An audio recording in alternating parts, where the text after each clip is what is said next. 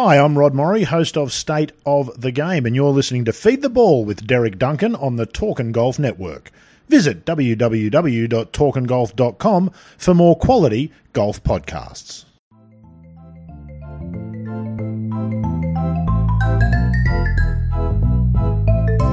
Hello again. This is Derek Duncan with the Feed the Ball podcast. This is episode 48 featuring Kye Goalby.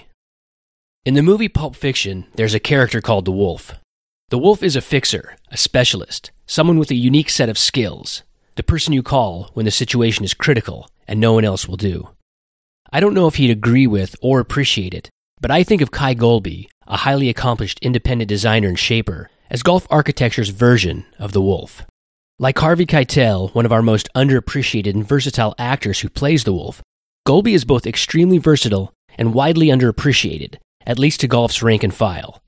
But when called, he shows up on site, quietly but in control, wields elite levels of creativity and craftsmanship, efficiently gets to the desired outcome, and departs, leaving the place looking flawless. Goalby comes from what can only be termed as a serious golf family. His father, Bob Goalby, won the 1968 Masters, and began his design career in 1990. In spite of his famous name, he chose to keep a low profile while forging his own path in the golf business. Nearly 30 years into his career, Goalby is now known as one of the profession's premier shapers, and like so many of today's best designers, he lives the work, typically relocating to the job site and staying there for weeks or months at a time. Since the late 1990s, he's worked alongside fellow architects like Gil Hanse, Bruce Hepner, Brian Silva, Todd Eckenrode, and many others, but has also been Tom Doak's go to contract killer for work on over a dozen courses, including Ballyneal, Rock Creek, Tara Iti, Bel Air, Apache Stronghold, and Old Macdonald. I caught up with Kye while he was on the job at a project in Southern California, literally on site, so the connection fluctuated a bit as he moved around. But it was incredibly enjoyable talking with him and to log this entertaining conversation about his ideas on shaping, his vast and vagabond experiences in the world of golf design, and toward the end of the discussion, to hear some great stories about the Masters, as well as his opinions about Augusta National. So sit back, or drive, or fly, or shape, or work out, and enjoy my talk with the Wolf, Kye Goalby.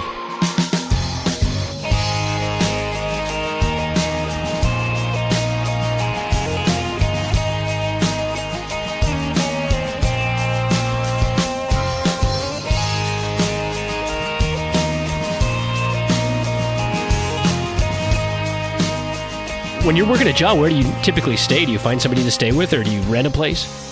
No, lately it's like since the whole Airbnb Airbnb thing kind of came about, it's been pretty found some pretty great spots to stay through that. You know, used to kind of have to try to find an apartment or something or whatever, and then furnish it or talk to a realtor. But it's actually been pretty cool about the whole Airbnb thing. So got a got a spot like three blocks from the golf course, a block and a half from the ocean. It's not too bad here. So There's Southern California for you. Yeah, exactly. It's a little. If I had to pay for it, I wouldn't like it, but I'm sure that I'm sure you've worked a lot of sites that they don't you don't have those kind of amenities nearby. It hasn't been always that pleasurable. No, there was a few uh, Stonewall up in Philadelphia, particularly, but yeah, we had a few uh, not so great spots either. What was what happened at Stonewall? Uh, we lived in the uh, the farmhouse that was on the golf course. It was an abandoned farmhouse sitting on the property, so it just been like a farm that was dust. The farmhouse had no windows, and it had just been filling up with dust for years. And Doak's like, "Oh, we can save money. and Those guys could just live there." Those guys meaning meaning you. Yeah, exactly. So uh, there was like four or five of us there, no air conditioning, just dirt right in the middle of the site. Like the pipe and everything was stored like in piles around it, and uh, it was it was quite uh, an interesting spot. So Yeah. my wife would come up. She's like, "I'm not staying in this." I'm like, "Yeah, I don't blame you." So I actually went and rented a place on my own after a while. You didn't want to uh, sleep in the hayloft. It pretty much what it was. It was uh, the, the manger. So Yeah. uh, So, uh, so- Uh, does your wife typically travel with you when you're on the job? Not really. She she somehow manages to show up in New Zealand or Southern California, but like when I was working in uh, Ballyneal in Holyoke, she didn't really come out too often. I can't believe that Holyoke's such a beautiful, charming little town with so much to do. Yeah, there's there's a lot to do if you're building a golf course, but that's about it. So Yeah, or ranching. Yeah, she didn't come see you ranching. She didn't come stay at uh, Rock Creek Cattle Company when we literally lived in the ranch house that like was in the middle of where they were uh, impregnating bulls. Like one of the refrigerators actually had this syringe in it, and I was like, "What is this?" And it's in our kitchen. I was like, "What is this thing?" And uh, they were so like, "Don't touch it! Days, don't touch that!" Yeah, one of the cowboys came in one day. He's like, "What the hell is this?" And he's like, "Oh, it's bull semen." It's like, "Yeah, I'm glad I didn't put that on my sandwich." Yeah, that's, that's like a condiment. Oh. Well, you don't see, you don't, yeah. Oh, the stories you must have, you don't, you know, encounter that every day.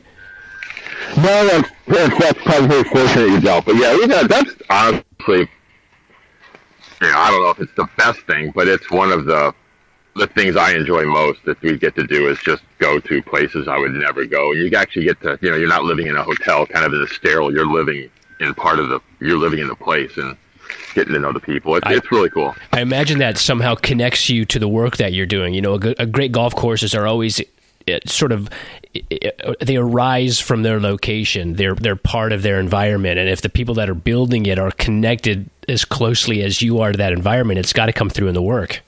No, I think that's absolutely true. I mean, we talked before just about Ballyneal. I mean, that place was, you know, we just had a bunch of kids out there that were interns, and we had local guys, and you know, just we went to the little, you know, there's three places to eat in town. They're all basically little taverns, and uh, so you know, we were just hanging out in the bar every night with the local people, and you know, um, it definitely you get the sense of place if you do it the right way. So it's it's definitely cool. So in a place like Holyoke, when you're building Ballyneal and you're going into town at night, I mean, these people, golf's really not high on on their list of things they're interested in typically. And you know, you're there building a golf course, and I don't know if they realize it, but it's going to be one of the best in the world. Uh, is there sort of like a clash of cultures there? Are, are you accepted? Do I, they even understand like, yeah. what you're doing? Oh, number one, you don't kind of, you know, you don't come cruising in in your tour attire, like acting like you're some kind of golf pro or something. So you don't.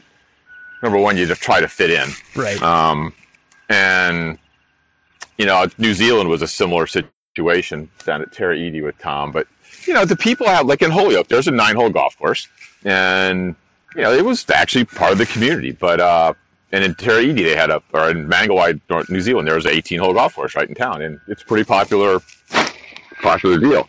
But when we tell people we're building a golf course, they have no idea what we're trying to build. You know that that you're trying to build something that's literally going to be in the top hundred in the world, and they're just thinking you're building this thing they see down the street that goes through a bunch of houses or this little muni golf course. So you don't really you try to say, hey, we're trying to do something a little different and use the land. It's really cool, and uh, but I don't think they really grasp it until it's done. Um, that in New Zealand, the people we rented our house from were really great people and they've traveled around a lot, but they didn't have any idea. And so we took them out there and they're like, holy crap, you know, this is really cool. And then as it opens and starts, you know, it's because now the town sort of embraced it down there, I think, just because at first they didn't know what we were doing. They just thought we were tearing up their natural landscape. So, uh, I think it's always really cool to watch that happen, even to see the people sort of come to embrace it. I mean, that's a big deal out at Holyoke to have that golf course out there. It actually provides employment, brings people out there.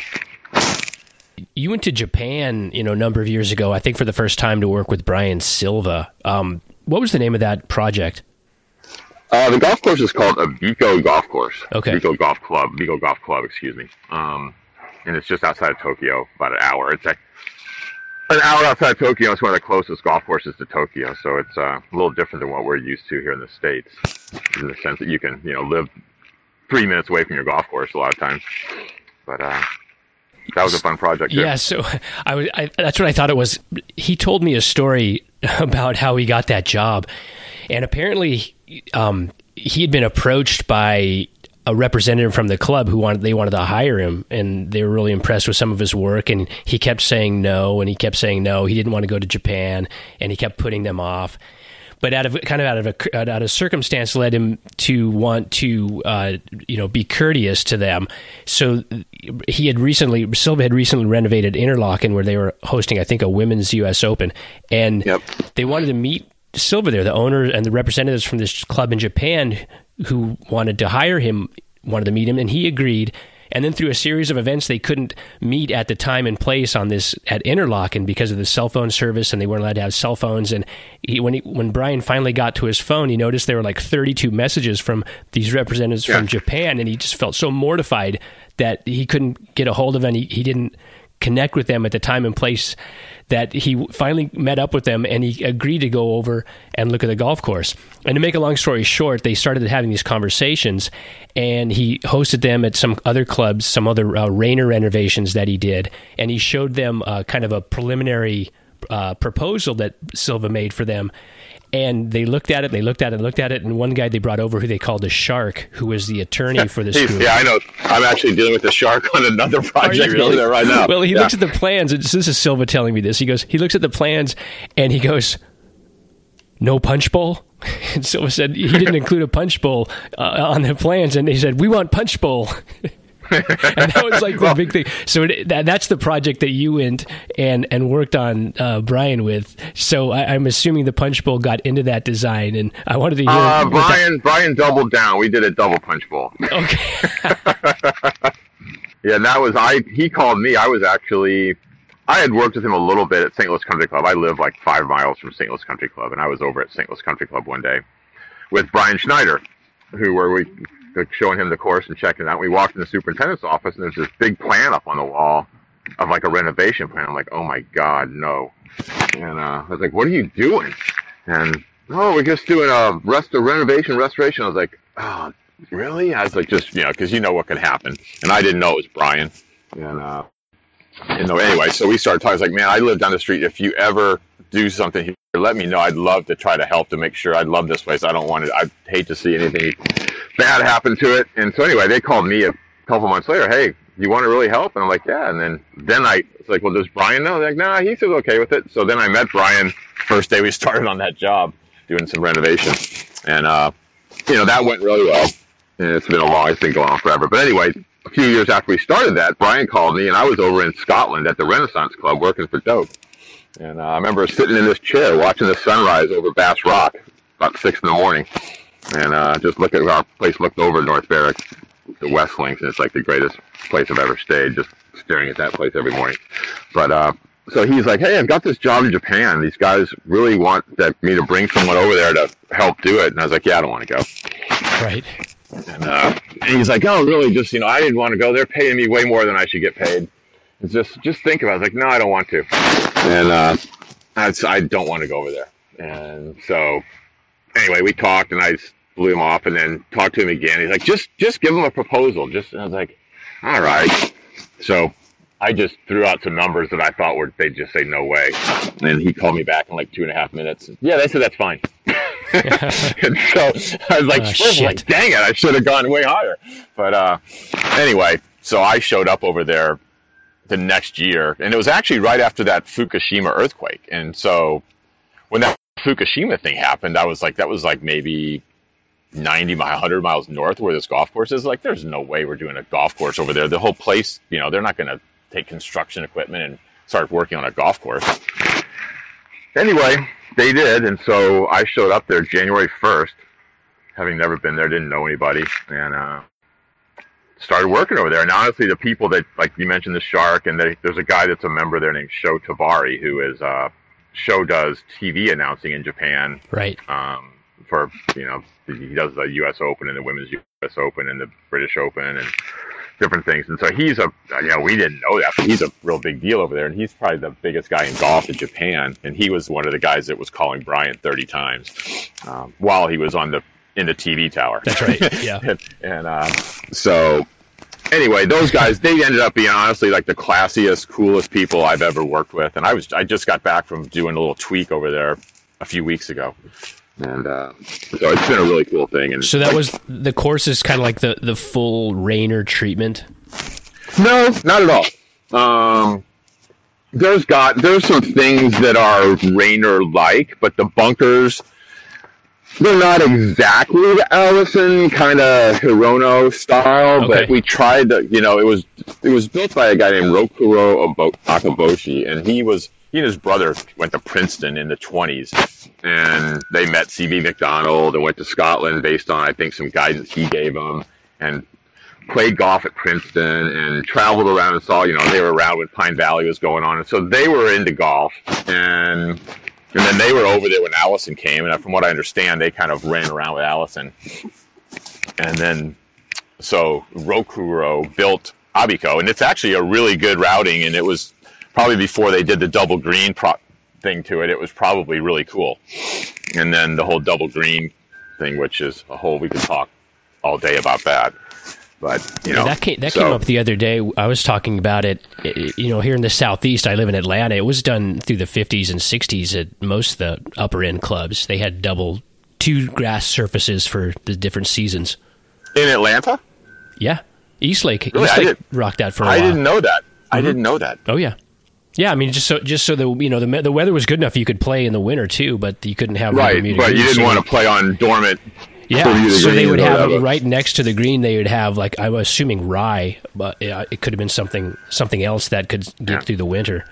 Yeah, that was it was Yeah. fairly common at the club at the private clubs. Okay, well then that's a very similar climate to Tokyo, which is the same reason that they supposedly did it. And I still don't know the. I've heard different things. I've asked people and thought it would be kind of common knowledge, but from what I had heard, it was a general in the U.S. Army that came over there after, and they took over one of the golf courses.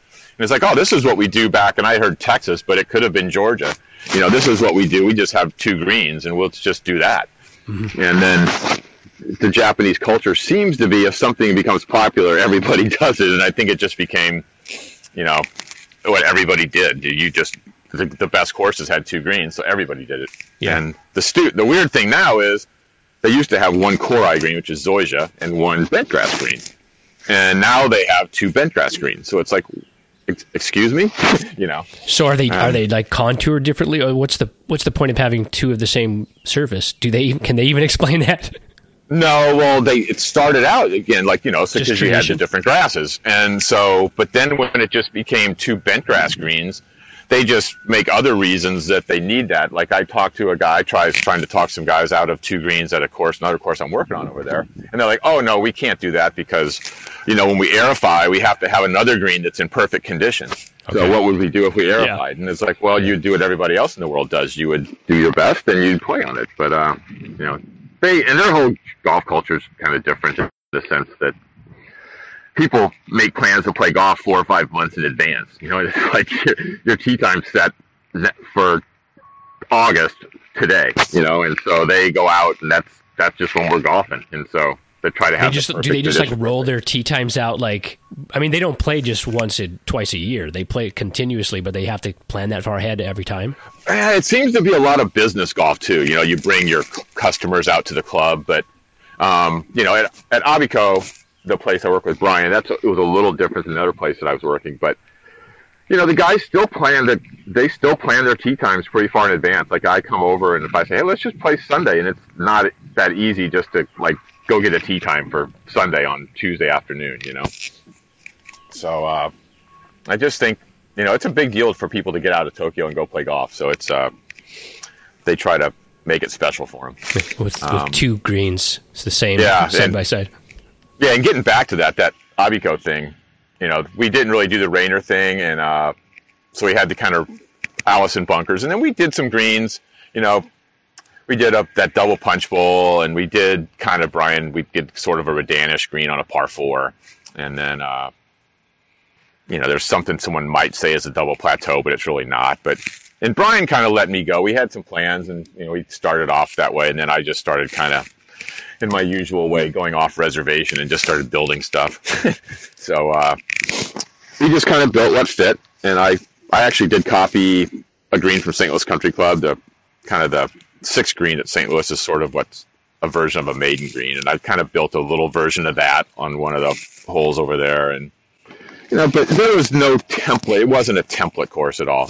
So I think where I think was I was curious about is uh, you've spent so many of the years prior to that, and even now, kind of working in the the Tom Doak mode. That's been where a lot of your work is, not exclusively by any means, but it's sort of a uh, a lot of the sites have been really impressive, and you're building a certain style of naturalistic look. And I, I was wondering if, for you, is it also desirable? Do you need that break from that to kind of get into something that where the the bunkers are and the shaping's maybe a little more formalized and polished with you know a straighter edge uh, and maybe different sort of strategic concepts in a way. Uh, is that something that you need to, to get into sometimes just to sort of shake away from that naturalism mode? I don't, I don't think so. I mean, I enjoy doing a lot of stuff. And with Tom, honestly, I think Tom, and you're probably pretty aware of it, but, you know, the general public, I've heard some of your other podcasts talk, you know, they think Tom's doing like the same bunker style all the time, the same style. And Tom actually, I think, changes things up. You know, there's it's not you're not doing the same thing, and this is nothing against Coore and Crenshaw, but I think Coore and Crenshaw stuff tends to look a little more similar on a continual basis, where Tom's things tend to, I think, kind of move around the spectrum a little bit. Know, he obviously has a style that he sticks with, like yeah, you said. Like certainly, like the loop natural. is a, is a variation on things that he'd done before. He, yeah, and Common Ground sure doesn't look like Ballyneal, you know.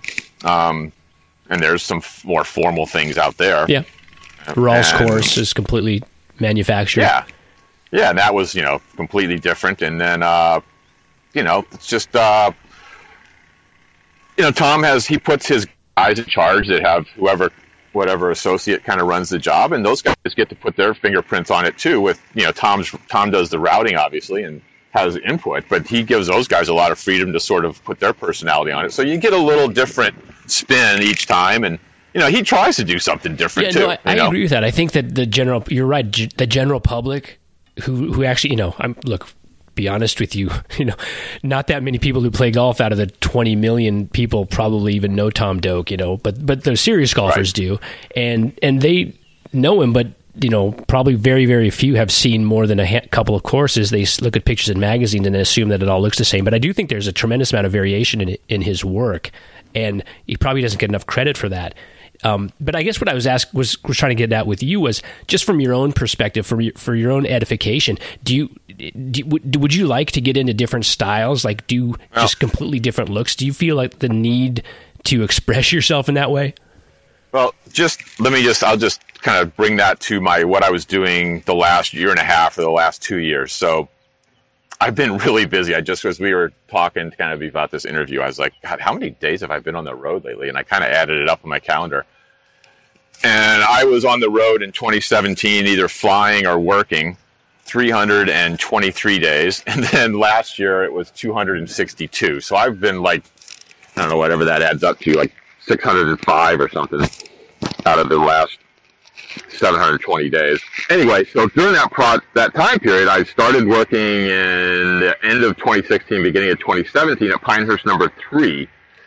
Gil obviously was doing the cradle and the uh, number four, so we had to move some holes, and they didn't have time to do it. And I was, you know, it was nice of Jim Wagner and Gil. Hey, I recommended you to kind of go tweak these holes for them.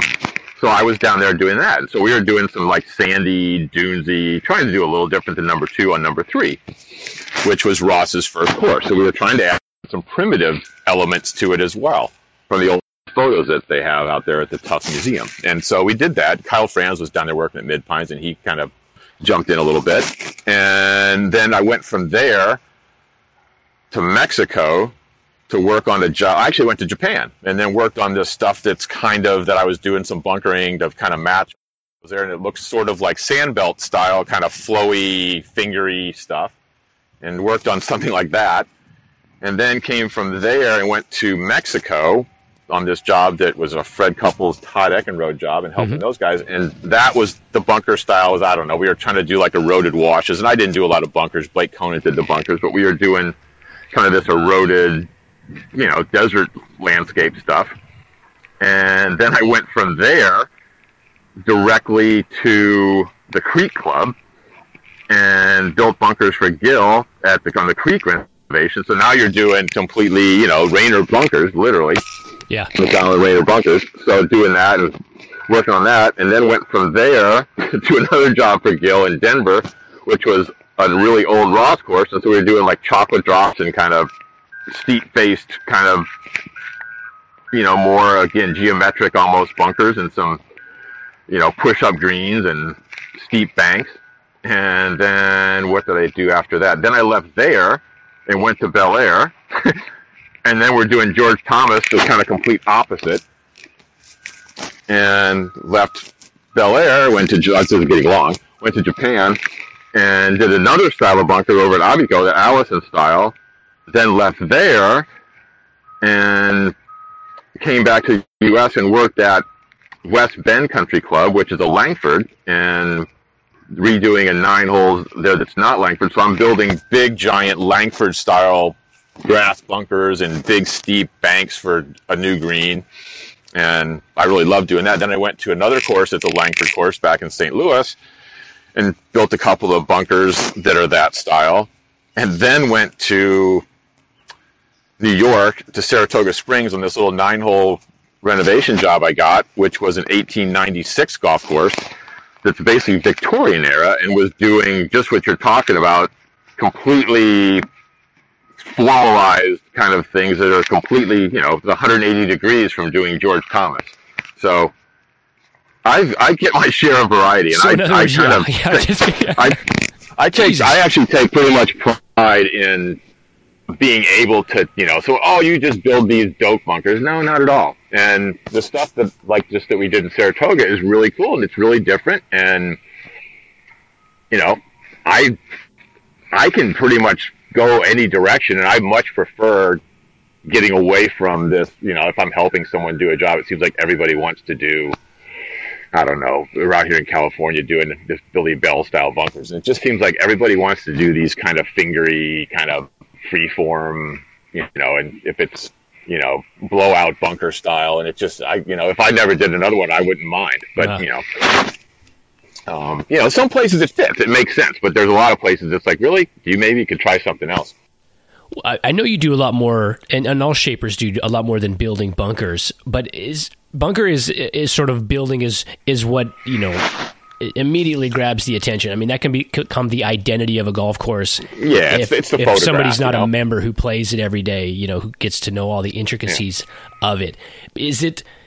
Does it take time to learn how to build different styles of bunkers? All those styles you just went through, from Cape and Bay to old school to you know Langford style to the to the wispy edge and lacy edge bunkers. Like, is that it?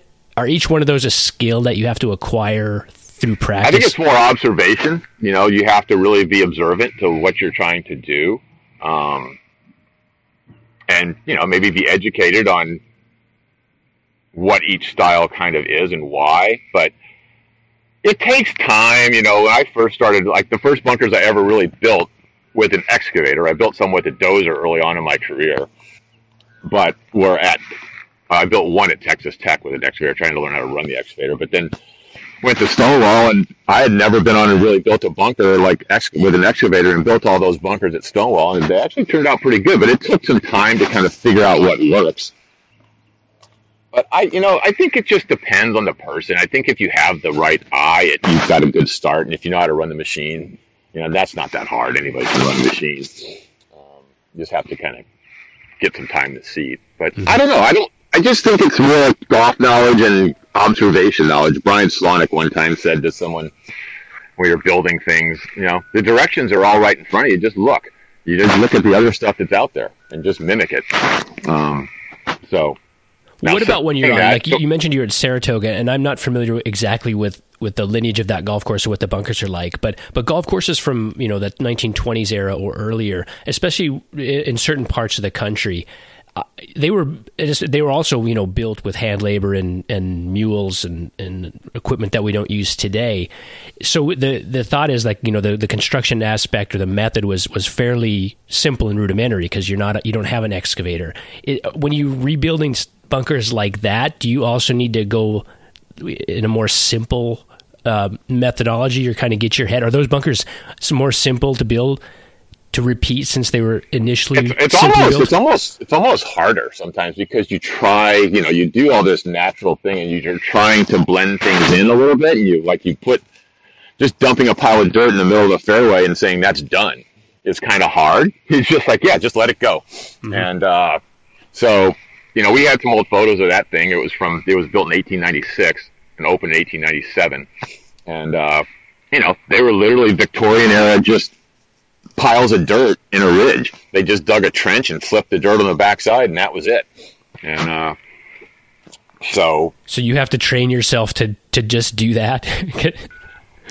yeah, and it's just there's a few little things about how the dirt kind of fell. You know, it's a guys will talk about the angle of repose, just how the dirt sort of fell, and they just piled this stuff up. It just kind of the angle it just kind of sloughs off is sort of what the slopes are on the side, and you have to almost fight yourself to not do too much. But then, you know, we, we took this, and there was that golf course was built then, but it had changed a little bit. Some of the Victorian stuff went away, and we don't know the exact situation, but the guy that was the president of the club built McGregor Links right up the street in Saratoga Springs, which was a Devereux Emmet course, which was an amazing golf course that's unfortunately been kind of messed up. But that guy was the president of the club when Devereux Emmet was in town, and there's some bunkers that sort of look like Emmet's guys might have come in. There was because there was a renovate, a little bit of a remodel done. It almost looked like some Emmet stuff. So we kind of, I kind of cherry picked a little bit of Emmet, and even some. We built some chocolate drop mounds, and I there's some old Travis stuff up there that was built in 1910, and so we kind of built some chocolate drops that sort of look like some of the Travis stuff. So, you know, we kind of stole a few ideas from the era and kind of made some decisions based on what we thought happened historically. And a lot of the Victorian stuff had disappeared. And it disappeared. Some of it just because it was out of style, but some of it because it was in places that I don't think they really understood construction. So they put some bunkers like in a drainage swale where all the water was running, and so maybe that didn't make sense to keep them there. Mm-hmm. So, but I don't know. It's it's a lot of fun to build the old quirky stuff. Like I just came out here in this job in California, and I kind of wanted to throw. This is a 1920s golf course, so I'm kind of trying to throw some steeper, little quirky things in. And the other guys, yeah, what's that? Let's not do that. so, you know, you have to pick and choose. Yeah. It's interesting, you know, we were talking about when you go on a site, especially like in a remote place, you know, you kind of have to embrace the, the culture that, of the, whatever the town is and, and you kind of see the way people live and that comes out of you in, in the way you, you build things perhaps. And it was interesting that you said that something similar to that when Brian Slawnik said it's, you know, you just, just look at what's out there. there's a roadmap there. You just kind of see what exists and, yeah. and re- replicate that. And it's interesting that you could do that – speaking of these older golf courses, you know, on, on every site, like you just mentioned Devereux Emmet, and you kind of once you study it, you can observe the the or surmise the construction techniques that they might have used, and, and maybe you impl- include that in your method, or like and you mentioned West Bend, uh, Langford course. That would be a, a, different method of construction that they use. You know, that was a little bit more. Yeah, well, use the steam shovel. Yeah, and taking like, borrow pits and piling things up steeply. So you could that would influence how you would approach working on that golf course. Yeah, no, the Langford stuff is actually, I was thinking how you just mimic. Actually, I worked on quite a few Langford things. I grew up on a Langford course, but the first times I tried to build the Langford bunkers, I failed miserably. And it was like, that doesn't look right. And you sort of have to really pay attention to why is that not looking right? And so even I started looking up like steam shovels online and you start seeing how a steam shovel works. And you're like, okay, now I see how the function of that steam shovel actually created this bunker face. Can you explain and that? that kind of, well, if you have an excavator, the bucket's facing downhill, if that makes any sense. If I'm digging, I'm, the bucket's pointing downward and I'm like digging down. Yeah. Well, the, the steam shovel had this arm sticking out and the bucket went uphill. So as the bucket was going up, it was kind of going away from them a little bit. And then they would ex- as it got to the top, they would kind of extend it out and dump the dirt. So it's sort of the angle of the face of the bunker was just sort of how that steam shovel, how the arc of that bucket was going uphill. And then the little Langford's bunkers tend to just, a Raynor bunker might almost have a seam at the top. It's like a hard corner to the, where mm-hmm. the top of the green is. But the Langford thing just, there is no seam. You can't really tell where the face of the bunker starts or stops and the roll and the green are the top of the bunker begins. And so that's sort of, I think, the process of that steam shovel going up and rolling, and then they just kind of smoothed out what that was at the top. And uh, so, and I've actually talked to some guys trying to get, just imagine this showing the steam shovel. Imagine you're doing this, and that's the angle you're trying to get. And now so that wasn't, can, wasn't. You can kind of replicate that motion with an excavator? Not really. You just have to think about what that steam shovel was doing, and you have to, you know, you can't really Now there is a, well, this is we're getting way too technical. There is some machinery where you can flip the bucket upside down, like these 360 degree buckets that you rarely have ever had one of those. You could kind of try, but the arc still, the angle that the machine is going up is not the same. And if you look at the Langford bunkers, even you can see there's literally a radius, usually of some sort where the bunk where the machine was sitting, and you can kind of see the bunker die off at one end, get high in the middle, and tends to die off again, and it's kind of got this arc, and that's sort of where the machine was sitting, and the boom could swing around. Hmm. So, you know, it's it's uh, just those kind of details to pay attention. Again, like Brian said, the directions are there. You just have to be able to read them. Well, and I guess then you have to be able to reverse engineer it, in a case like Langford because it's not that easy to do. You know, no, it, take, it, takes not some, as takes, easy as it looks. Yeah, I mean, it's even if the even if the map is there, you need the key to decode it. Yeah, someone to teach you how to read it. You know. Yeah. Um, so yeah, but no, it's all those things are just I don't know. I I have a blast doing that kind of stuff and thinking about it. So people probably you know. Fortunately, there's some nerdy people listening that probably listen to this that think it's cool, but most people are like, who cares? We're teaching them, you know, teaching them how to be yeah. nerds. If they're not nerds yet, we'll get them there. well, the other night, uh, West Bend Country Club in Wisconsin was built by by David Gill, and um, that was added in the late '50s. And you know, he's doesn't ha- he's not a household name, and probably maybe no. there's a reason for that. But did, did, what do you know about him? I, from what I know, he's maybe more interesting guy than an interesting architect. You know, he was a, a war hero.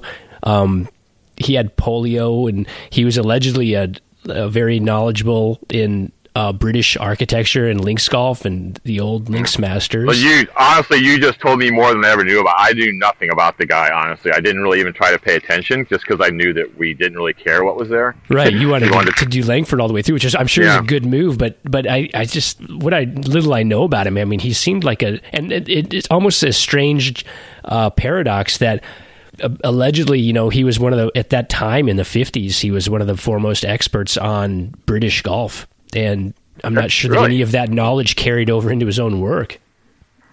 Yeah, and you know, I've heard you talk about different stuff on your show about, you know, and we could go again forever about this, but the 50s, I just think people, you know, general architecture, not just golf architecture, they just kind of blew off anything from the past and were like, oh, we've got this new way to do things and it's way better.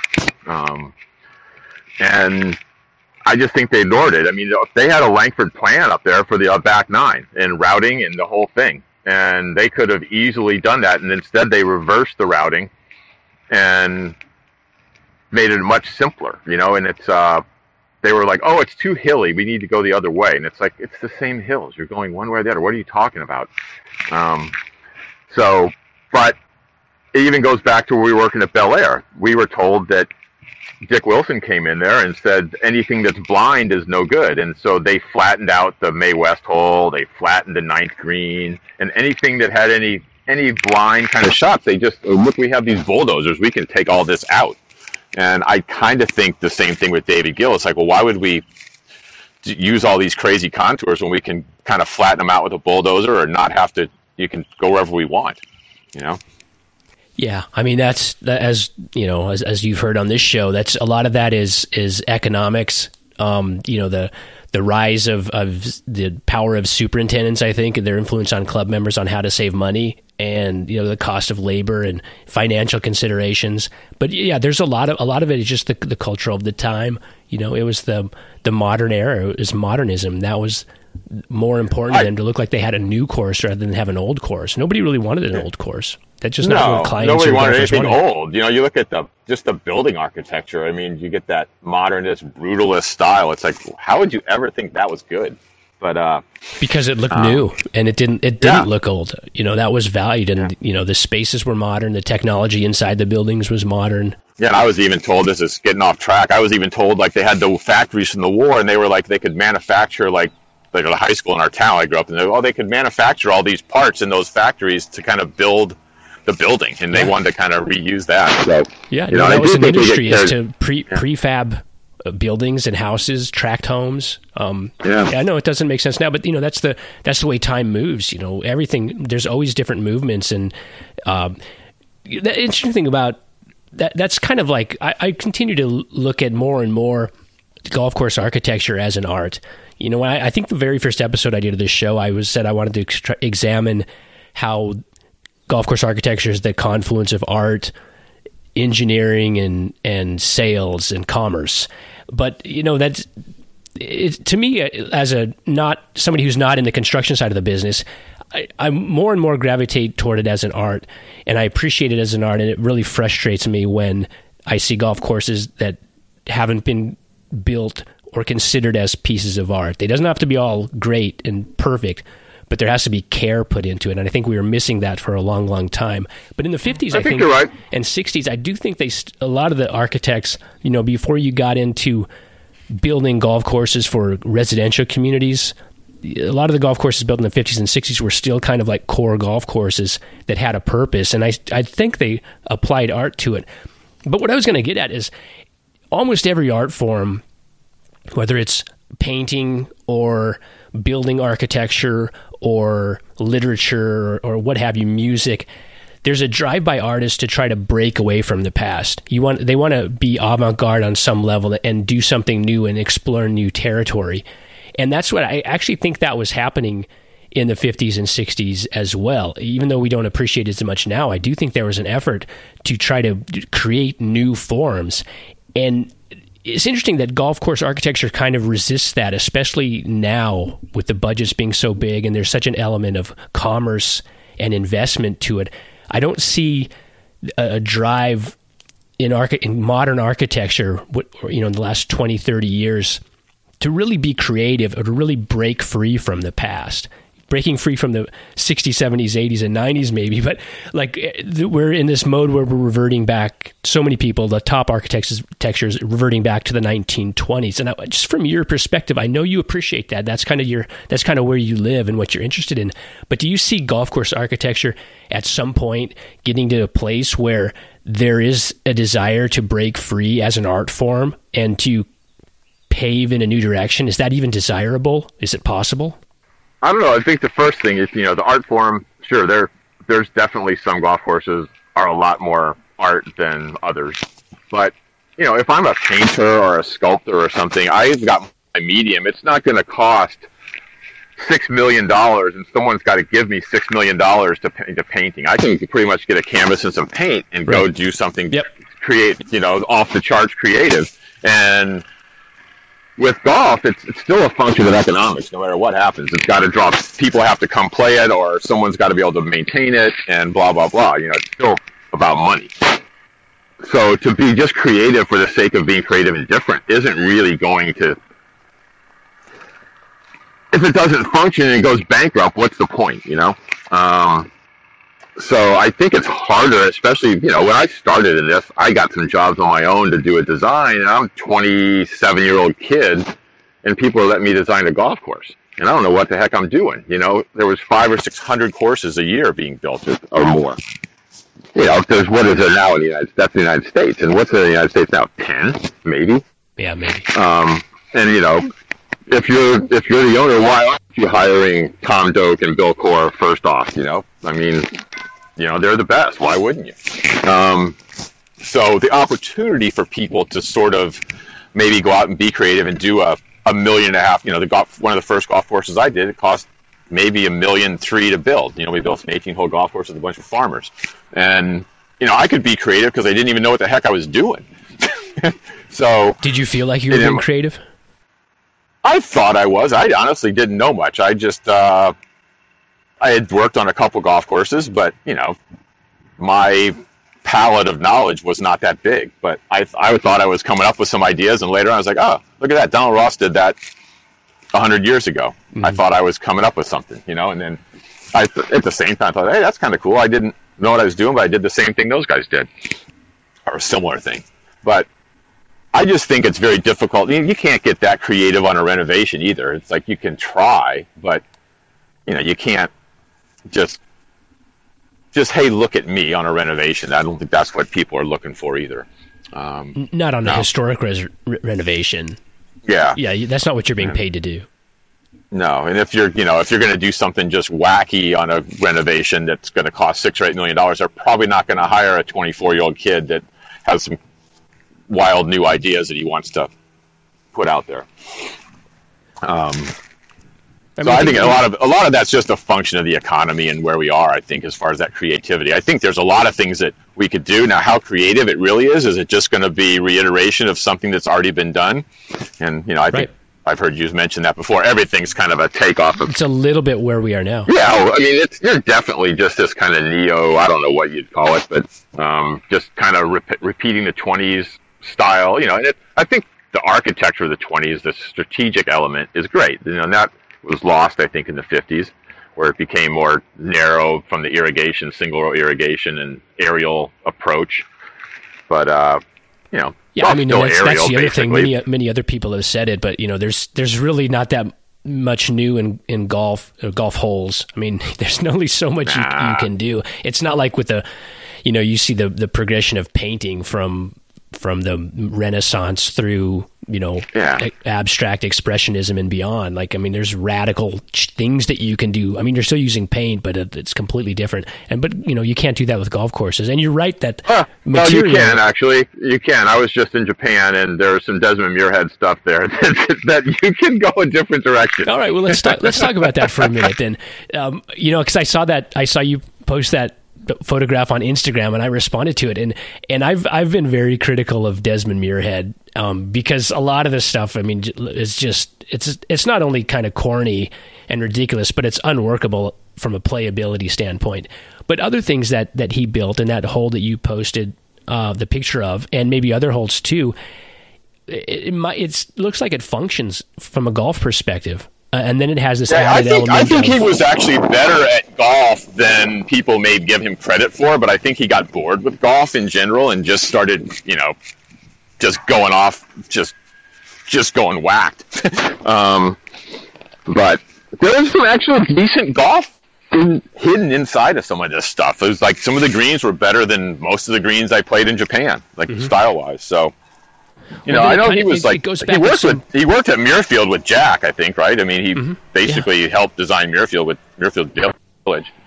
I mean, I think it goes back to doesn't it go back to the client, like what the clientele will accept. I, I think the clientele is look. This is cynical, but in the wide world of golf, you know, eighty to ninety percent of the golfers who play are not you know, discriminating. They'll probably play whatever put is put in front of them if it's you know reasonably priced and convenient, you know, and, and has good greens. And that's that's been his true historically. That's why the if you think golf architecture in the 60s and 70s and 80s or whatever you want to draw the line, if you think it, it kind of lost its way, a lot of it's because the people who played the golf courses didn't care. You know, they weren't they were not making ju- value judgments on golf courses. So if you have people that are willing to play a Desmond Muirhead course, that also means that that the clientele might potentially be willing to uh, accept something else that's completely fresh and out of the box and doesn't look like everything else. Yeah, and you know, we play. We were kind of just talking about that as we were playing. It's like, yeah, this is completely out of the box and what completely different than anything. But we also were kind of having just excited to get to each tee. We were start kind of laughing as we were coming from the one green to the next tee. It's like, holy crap, what are we going to see now? You know, and you get on a tee and you just burst out laughing. And so it's like, okay, we were entertained. And you know, it was over now. It also that golf course that we're talking about was called Oak Village, and from what I was told, it cost forty or fifty million dollars to build. So, um, back Yeah. in the, like the late eighties Oh or my nineties, God. it's like you know that's just insane. And that was the Japanese bubble boom economy then, and you know it's just. I mean, they, they can't afford to keep water. The lakes had half the water in them, and just you know they can't afford to take care of it even now. So there's also you know, he get he got a little carried away, and obviously the Japan era was all about getting carried away. But For uh, yeah, you know, yeah. you but that's just you know, it's not sustainable to do anything like that. So you know, you could go blow a big big budget, but then in the future, it's not going to be there probably. So mm-hmm. I guess I'm just interested in in the prospect. I mean, because it's look, it's we we're not going to stay where we are yeah, from an artistic point of view. Something is going to change. Whether by whether through the environment or budgets or uh, you know just new generations of, of people coming into the game. We're not gonna the golf courses that we've been building the last twenty years and and the way we've been renovating them. It's just it's not going to stay the same. I don't know what it's going to be, but it's going to change, and, and hopefully it's it's all productive and, and healthy and economical and sustainable and eco-friendly. But you know the the skin on top of it the way it's looked the the muirhead aspect of it may come back just because it can. And it's it's just it, it's what some either f- future generation desires or there's going to be an opportunities for for young people who get their shots to to take their shot in a different direction yeah, and I'm not that young, but uh, I like to at least act young. But uh, the thing, the thing that we did at Saratoga Springs, the little nine-hole course there. I mean, honestly, what was done there, I think would be it's pretty easy, and it's pretty cost-effective, and it's different, and you know, you're basically keeping the land as it is. But what we did there is they had I don't know, they probably had 30 bunkers in the golf course, and maybe 15 of them had been added in the mid 80s. And so, in the process of cleaning up the bunkers and removing the the bunkers that were kind of added in the 80s, we had all this sand, and they hadn't taken sand out of the bunkers in years. They just kept adding it. Um, so I took all the sand out, and rather than just sometimes you top dress with it or just you know put it somewhere to use for something later, um, we went and built chocolate drops with them, and kind of built a base with maybe some stones or something, and then just dumped this sand and made chocolate drops. So it cost nothing. It was just, and it actually was cheaper because we didn't have to haul it as far. We put it, we, wherever we demoed the bunker, we found a place to put a chocolate drop kind of close by and didn't have to haul the sand very far right. to get rid of it. And built these little mounds and they're really kind of cool looking and they're old looking and doing the, pro- the same thing to just digging the new bunkers. They were, most of them were kind of where the bunkers were. And so, you know, we just made the steep faces and kind of moved on and just kept the strategic out. You know, you made some strategy out of it, but it it didn't really cost anything. We've got a very different looking golf course than what people are used to building, kind of by going, you know, creating hazards that go up instead of down. Um, and it's not. It's again, it's nothing new. I mean, they were doing it in Scotland eons ago. You know, so as we said, there's nothing. You can just go over to Scotland and England and pretty much see anything you ever want to see. Right. I mean that, and your your point is is well taken. That you know whatever it comes next, whatever the next evolution of golf course design is, unless you unless you branch off into the Desmond Muirhead or or Mike Strantz or you know Extreme Pete Dye uh, avenue, it's it's probably going to be some sort of reproduction of of something that's come before. You know, including those kind of that Victorian period of, of shaping and construction. It'll, it, will look, yeah. Might you know, it, we we haven't gone back far enough yet before we you know decide we need to pull back into the future. Yeah, or it could just be someone gets a site and you use the landforms that are on the site that are kind of unique, and you make some. You know, that's how a bunker started. It was a landform that was over in Scotland from the sheep. You know, and so now we're maybe somebody has the, a. Now we're going back to the 1500s. Like, yeah, we're still going backwards. Yeah, but I mean, you know, I mean, it's, it's just using something that's unique to your site. Maybe someone comes up with something that's really cool, and people want to start trying to, you know, take some natural site from a California site and start putting it in Japan for some reason. Just like, why do we put sand bunkers on rock sites when they were, you know, they came from dune sites? So, yeah. Um, but maybe someone will come up with that, and it'd be cool if they did. But, you know, we still you're still doing that. You have a tee and you have a green, so you're still there's still some structure that you have to kind of stick with. You can't just just completely reinvent the wheel. So, at the risk of of I hate this I hate this term, so I want you to know that when I ask this, but just to kind of explore this this topic a little bit further and what you're just saying, um, in your own work, would you consider yourself a minimalist? in the sense that I think minimalism, trying to not be noticed that you were there, I think that's probably the key for what I'm doing, and probably why, maybe even why I'm not that do that much design on my own because I tried not to draw attention to myself. And you know, when you're out on the golf course, if if you can't tell I was ever there, then I've been successful. Mm-hmm. Um, and in a minimalism in that sense, I think yes, I would be minimalistic, but I also and people that work with me will probably laugh, but I have no problem blowing up the world, just dropping the dozer blade and just changing everything. But when I get done, I hope you can't tell I was even there. Mm-hmm. Um, so I, in that sense, I'm not, I'm not afraid to blow something up and move a lot of dirt, but then try to make it feel like I was never there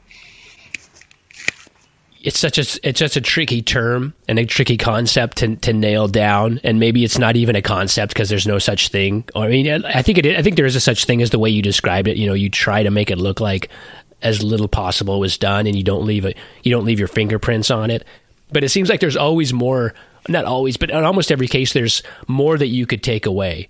Like true minimalism would be literally just maybe i would say for my perspective, like the purest form of minimalism would, would be I'll allow you to seed like new grass or even sod new yeah. grass, you know, and then mow a green out and put a flag in it. But I would say the minute you start carving bunkers into the ground, like you're not, it's not minimal. Yeah, I agree with you.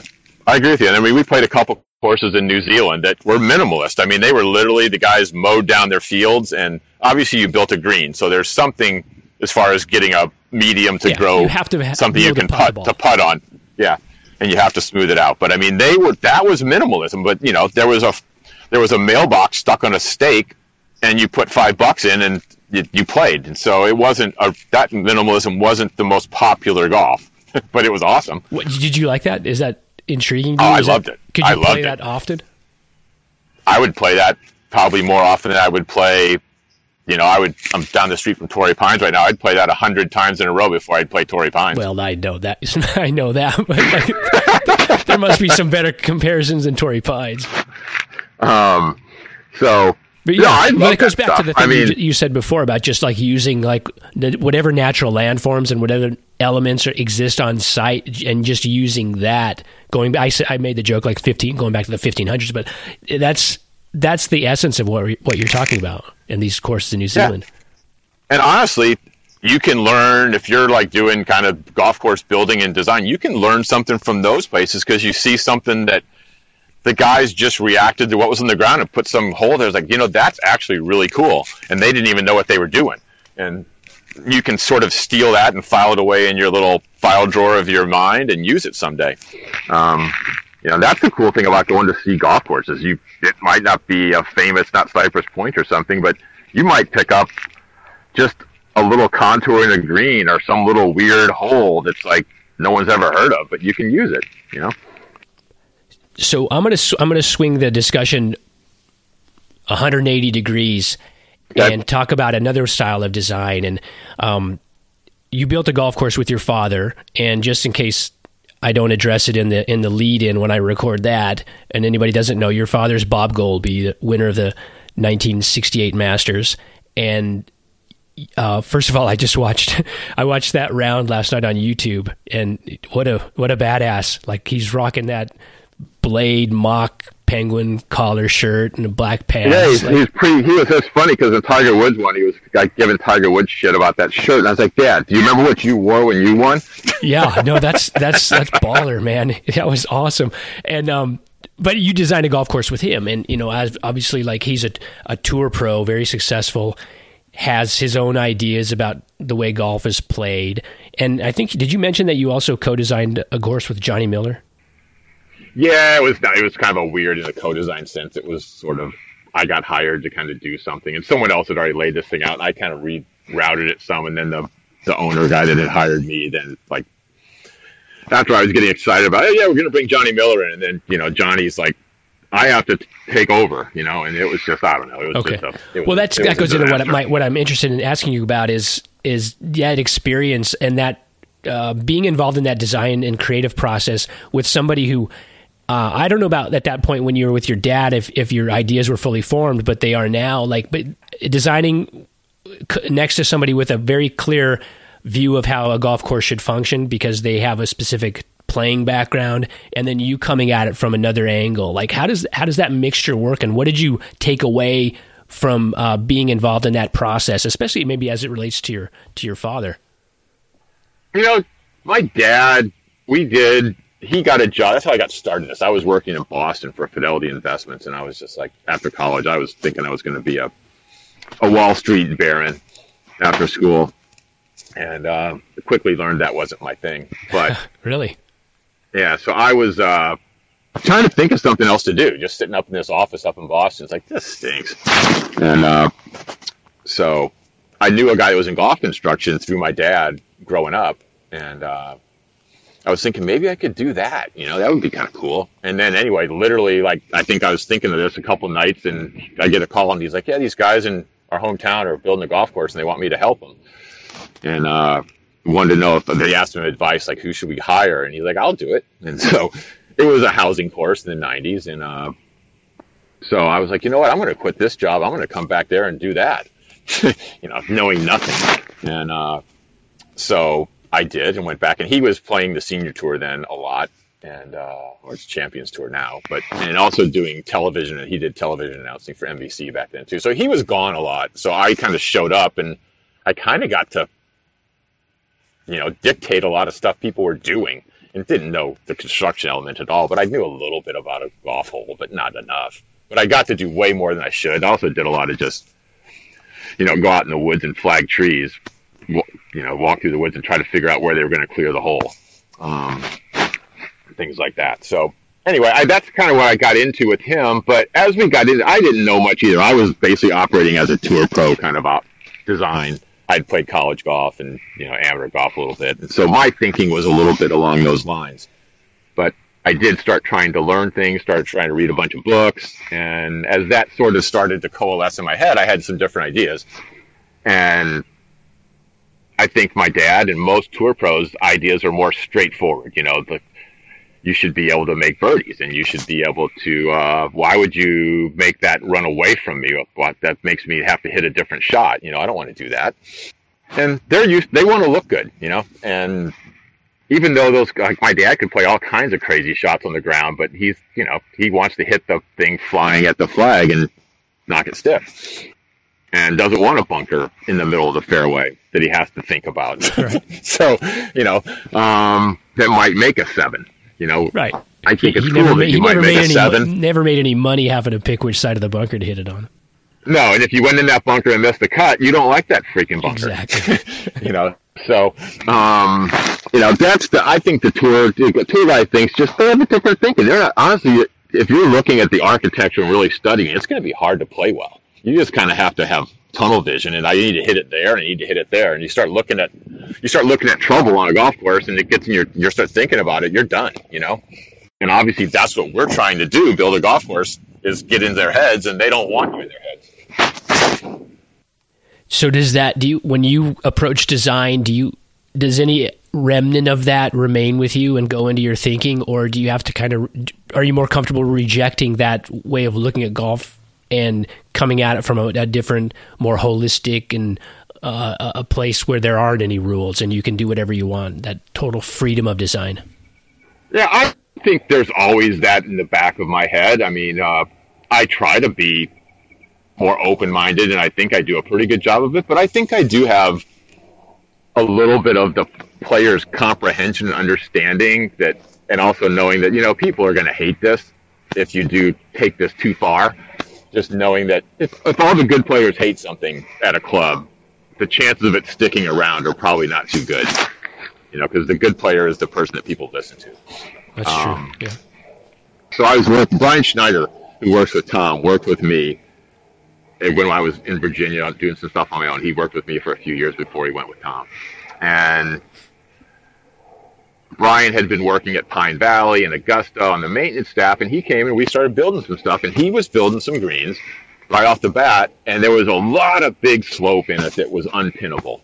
And like maybe it was my common. My dad's also a pretty common sense guy and the Midwestern kind of common sense. And for me to build a green with a bunch of unpinnable area that cost money to have greens mix seemed like kind of a waste. And but Brian did this stuff that was kind of big sloping. I was like, you know, that's something that I wasn't comfortable doing because I almost heard my dad in the back of my head. You just, you know, that's unpinnable. Why are you wasting that space? You know, but so that was that was a big point actually just for me with watching Brian do. Like, you know, that's that's a good idea, but it's not it's not sort of economical and functional if you're thinking of the things that way. But you know, it was creative, and then you have a smaller pin placement below that. So there's little things like that that from growing up around a tour player that maybe they stick in your head, and you have to kind of be aware of and not let it kind of drive what you're doing. What was it like growing up with somebody who was so famous? You know, somebody who who had reached the highest levels of their sport. Was that a difficult Well, thing? you know, you obviously you obviously don't know much about. I was when my dad won the Masters. I was four years old. Um, so you know, you don't. It's all you know. So it's what it is. so What you you, know. came, you came into the world with him just being this this notable figure already. Yeah, we lived in a fairly small town. I don't know, it's thirty or forty thousand people. Town of Belleville, Illinois, which is just across the Mississippi from St. Louis. And the one thing I never, you know, you think about it as you get older and just how you kind of evolved as a person. But you know, I was basically starting grade school in this small town where my dad was like this guy that just won the Masters, and you know, he was the most well-known guy in the town. And so I kind of was, as a kid, you had everybody was kind of looking at you, if that makes any sense. You were just kind of noticed, especially in a small town. And I think early on, I just wanted to kind of be ignored. Like, hey, don't just, how come I can't just be like the other kid that no one's paying attention to what he's doing? So I think that even impacts a little bit. You talk about the minimalism. I try to just stay out of the limelight a hmm. little bit. So I don't need to be the, I don't want to be the center of attention. But you know, he was definitely a big deal around there, and you know, still he still lives there. He still kind of is, and you know, as you get older, you realize, you know, when I was a high school kid, I thought my dad was an asshole. It's like, you know, everybody's parent. I was like, oh, they don't, they don't not- know that anything. doesn't make you unique.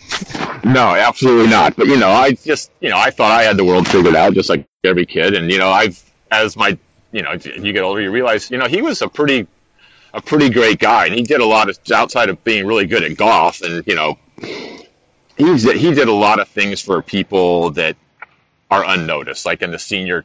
He pretty much helped get the senior tour started. He was doing TV when they started the Legends of Golf, and he and about four guys just kind of barnstormed around the country trying to sell this idea of senior golf. And, you know, they had to go in front of Deane Beman a bunch of times to try to like, hey, we could get this as a tour. People are interested in this. And they were going to New York the TV networks and talking to people and sponsors. And they got a few tournaments. And Deane Beman, my dad always would tell a story that like he was at the the tour at a meeting with the players council or whatever it's kind of it's called. But uh Jim Colbert was in there, and they were just laughing at him. It's like nobody wants to watch you guys play, and uh, you know, and they didn't have any. They had no interest in this senior golf thing, and they got a few tournaments. And uh my dad's like, you know, we could have owned it ourselves, but we didn't think that without the PGA Tour behind it, we would be credible. And sometimes I was like, man, I wish you would have Wow.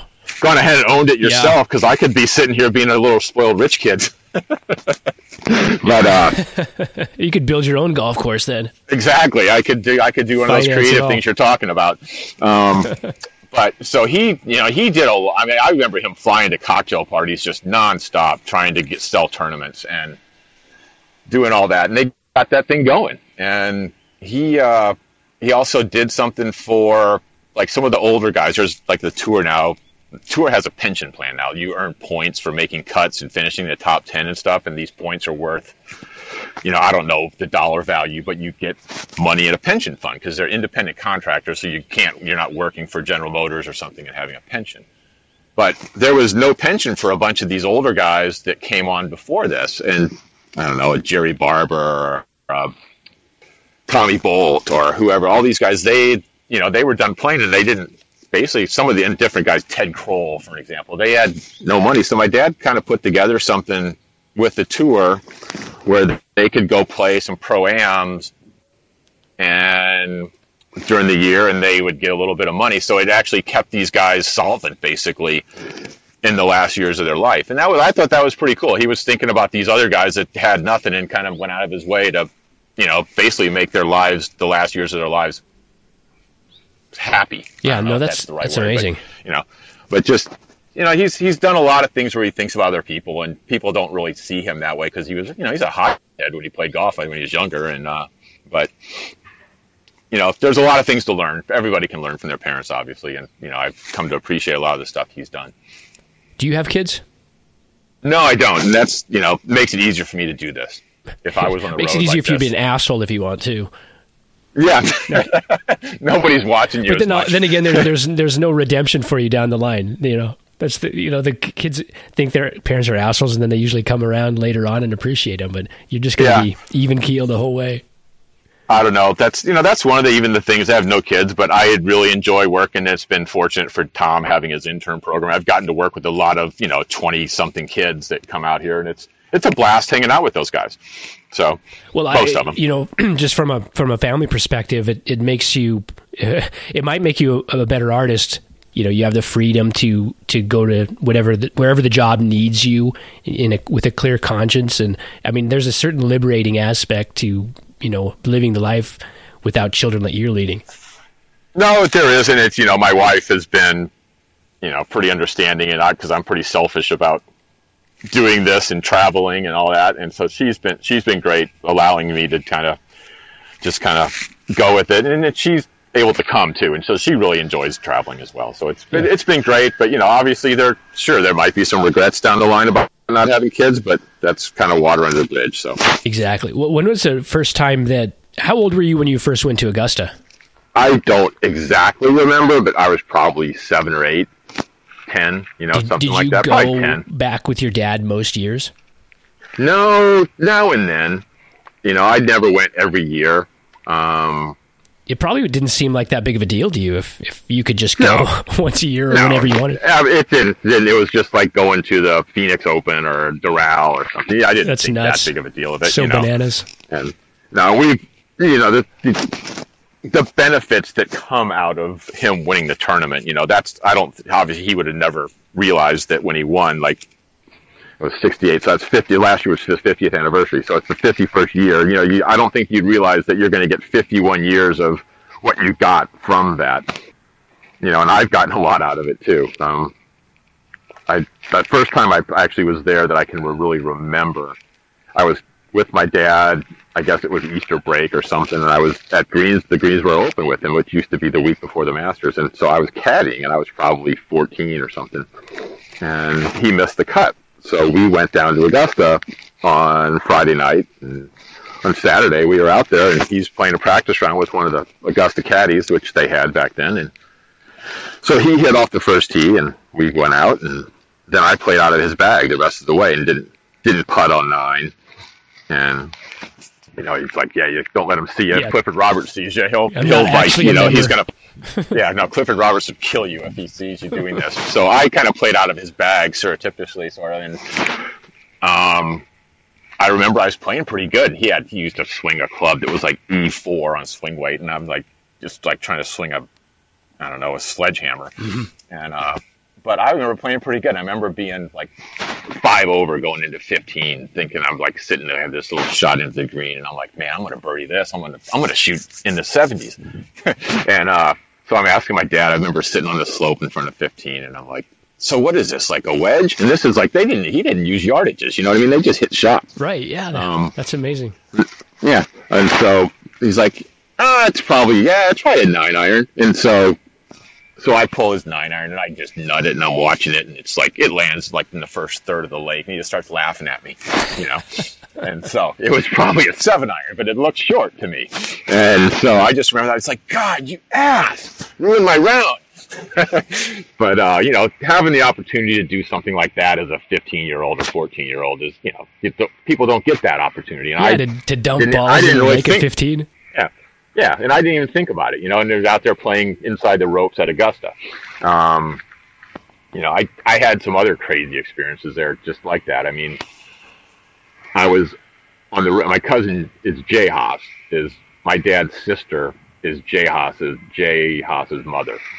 So Didn't know that. Yeah. yeah, so yeah, so Jerry Haas is Jay's brother, and Jerry was at, with me at Wake Forest, and then Bill Haas is Jay's son. And I'll get sidetracked here real quick, but because I just saw this, I was visiting my dad when I came out to California. He's in Palm Springs in the winter, and I stopped by his house, and my cousin Jerry, who's the coach at Wake Forest, had just sent him this little text with a little picture of a note that Jerry took, and it was about PGA Tour starts for basically family members, and he listed this thing out, and I think Jay Haas had 799 tour starts, and then my dad had like 480, and Bill Haas had 380, and then um, Jay's wife, her name was Jan Pruitt, and Jan's brother, Dillard Pruitt, played on the tour as well. He was in college at Clemson when I was at Wake. And Dillard played the tour, and he played 240 events. And then Jerry Haas played 153. And then Jay's son played one, I think it was. And Jay's son, Jay Jr. Anyway, there was like 2,000, I think the number was 2,040 tour starts for like the family members. Jeez. And that that's not including senior Champions Tour or the web.com or Nike. And if you added those, they're probably more in the 3,000. So, like, guys in my direct family have like 3,000 starts in the PGA. Yeah, did you try to figure out if, if any other, you know, connected family could rival that?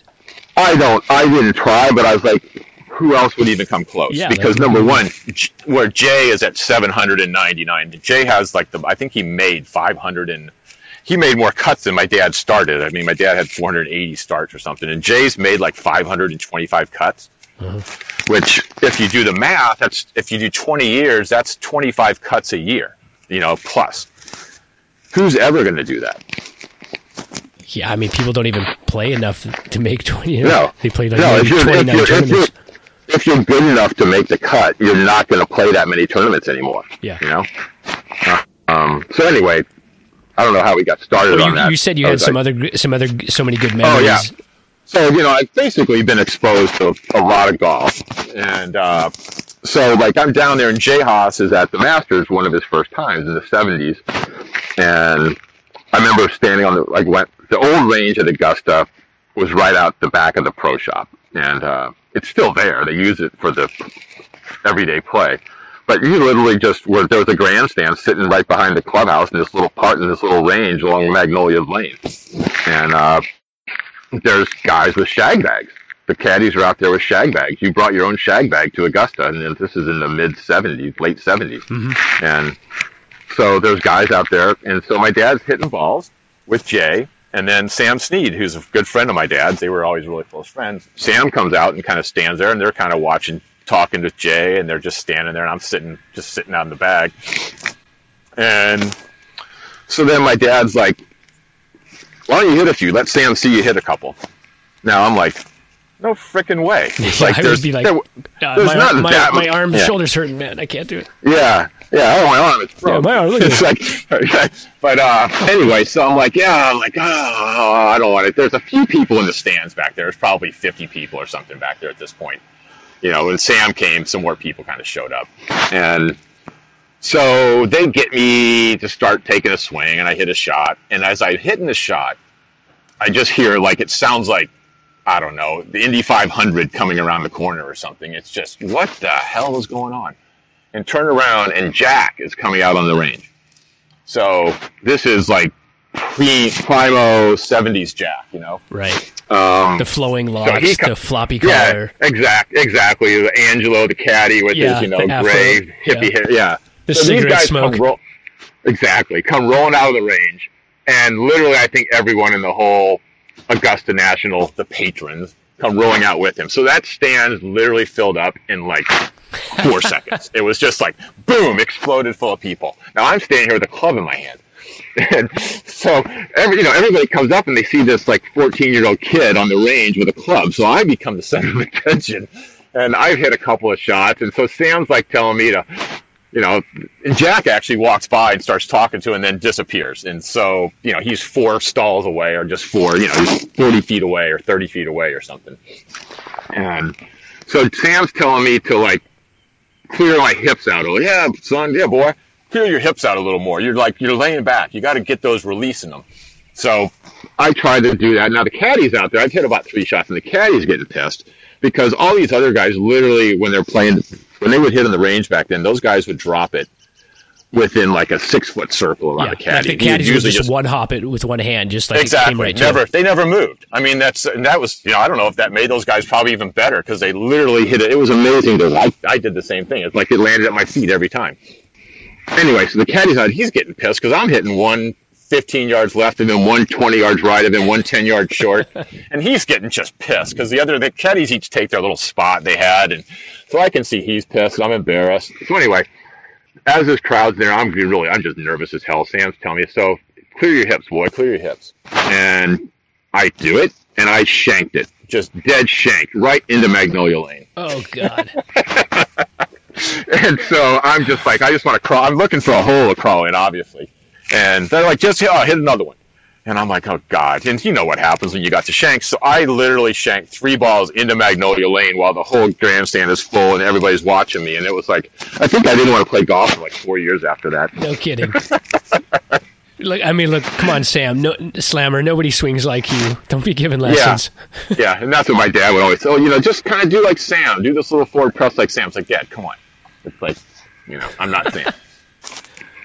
Well, So- who like were you ever since you grew up with your dad in that environment, and you know you went to Augusta on occasion? Were you ever sort of in awe of any of the pros, the the, the past champions that you saw? I mean, obviously Sam, he made you n- nervous enough. Jack was impressive.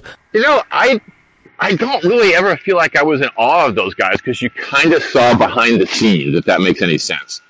You know, you saw these guys for just as who they were as people, and sometimes you saw that they weren't who they portrayed themselves to be when the TV cameras were on. Sure.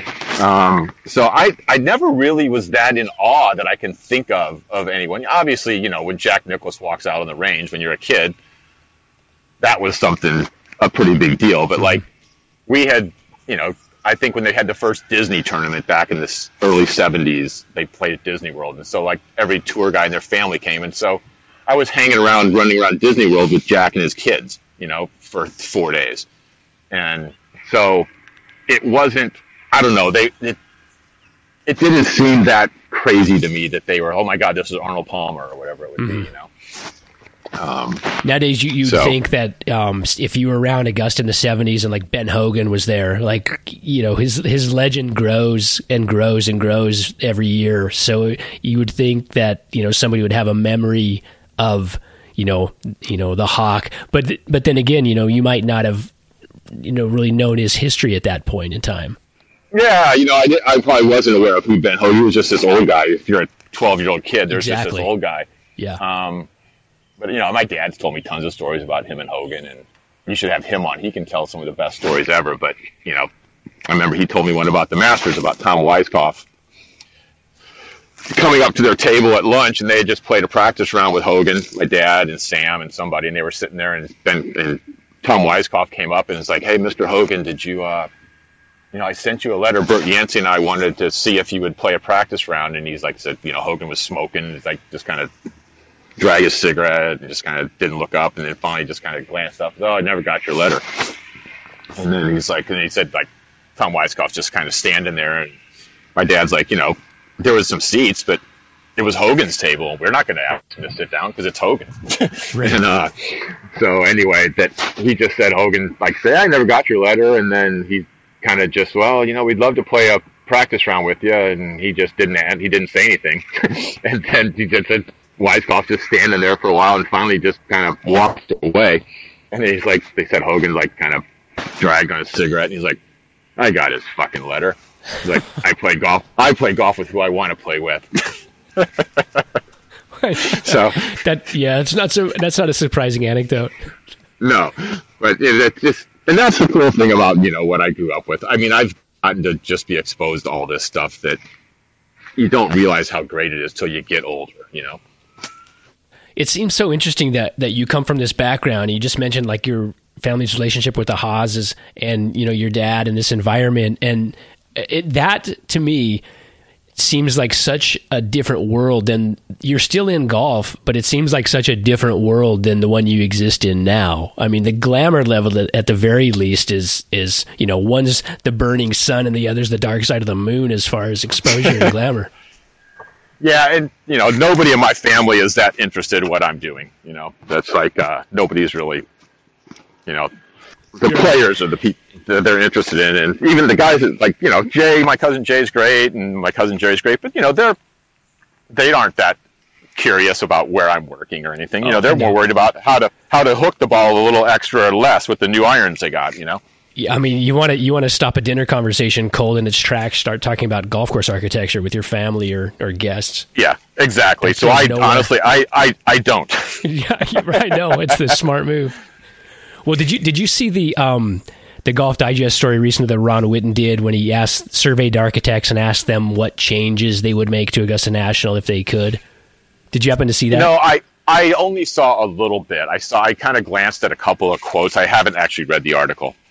I um I struggle a little bit with this this concept of or the idea that Augusta is is poorly designed now. I mean, I understand all the arguments for it, but it seems it, seems to me like it's it's sort of like a um, a parlor game now to talk about what you would do differently. And now that I've kind of set it up like that, I was that that I'm on one side of the fence. I will ask you, like, if if what do you think of that golf course, and do you think that it it serves its purpose as being a championship venue well, or does or would you rather see it become uh, something other than it is now? You know it probably as well as any architectural person? I don't know if I know it as well. I would think Ben Crenshaw probably knows it a lot better than okay. me. Take that um, back.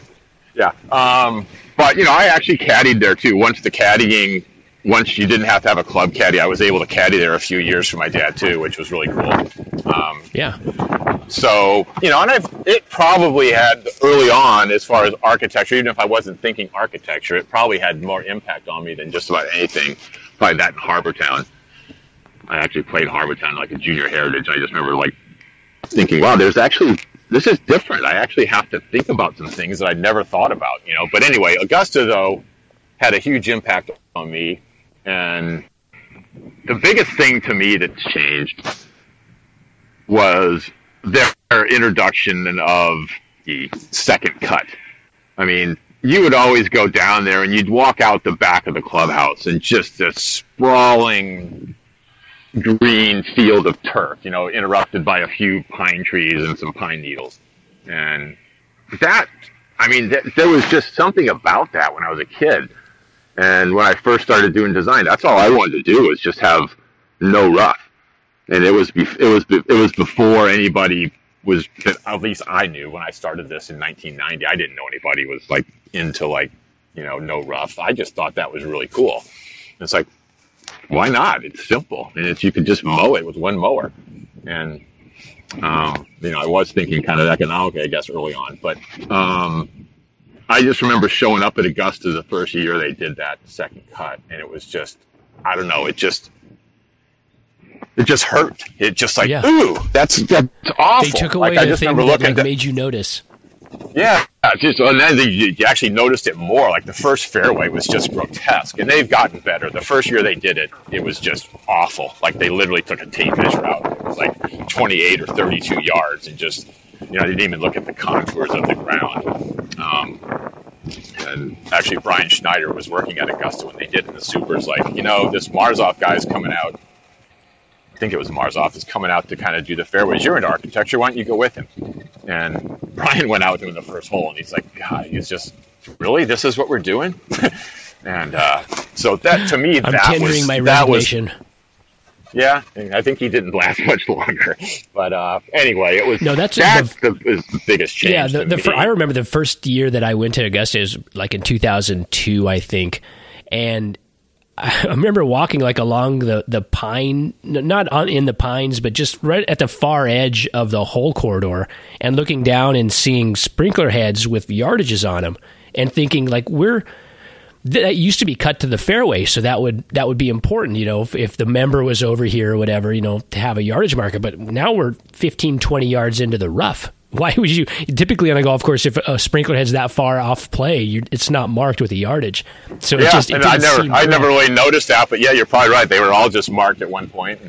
It's uh, and just just what they've done with the trees and like the 11th hole is just atrocious. I think, and uh, with the tree planting and. Uh, you know, you go, you go to that hole. Like the first time they planted the trees the first year, I remember going out there and it was like what are they thinking? There's this big row of trees down the right side of the fairway, but then there was a 25 yard opening just behind them. And there's, it's like, this is stupid. You miss it just off the fairway. You're in this row of trees, but you block it way over here, and it's a, you got a fine angle, and there was guys hit it over there. Yeah. It had, you know, it just, it made no sense. And it still doesn't to me. Well, then they, um, then they backfilled in that area. Yeah, they. I mean, they do so much every year. It's like it's kind of funny because the guys are kind of sitting in the locker room, kind of trying to guess what they did. You know, each year, like because they, you know, they don't really promote what they did and what they've changed. If they tweak the green or you know do whatever, soften a bump in the fifth green, and I don't know. You mentioned the, the members a second ago playing, and I just, to me, that was the coolest thing about Augusta. Just the concept. It was a members course. So they played a tournament. You know, it was it was something that the members could really play, but it was still challenging for a tournament play. And obviously, with guys hitting at 370 yards off the tee, it's kind of hard to combine those two today. But I just think they've lost their way. It's like it's all about the Masters, and it's not about member play at all. Yeah, and I think that I think that to me is is the point. And it's amazing to me though that, and maybe this is the wrong way to look at it, and I, I'm willing to concede that perhaps, but it, it's amazing that through all the architectural and, and setup and agronomic changes they've made through you know the last 20 years that the tournament is still compelling to watch.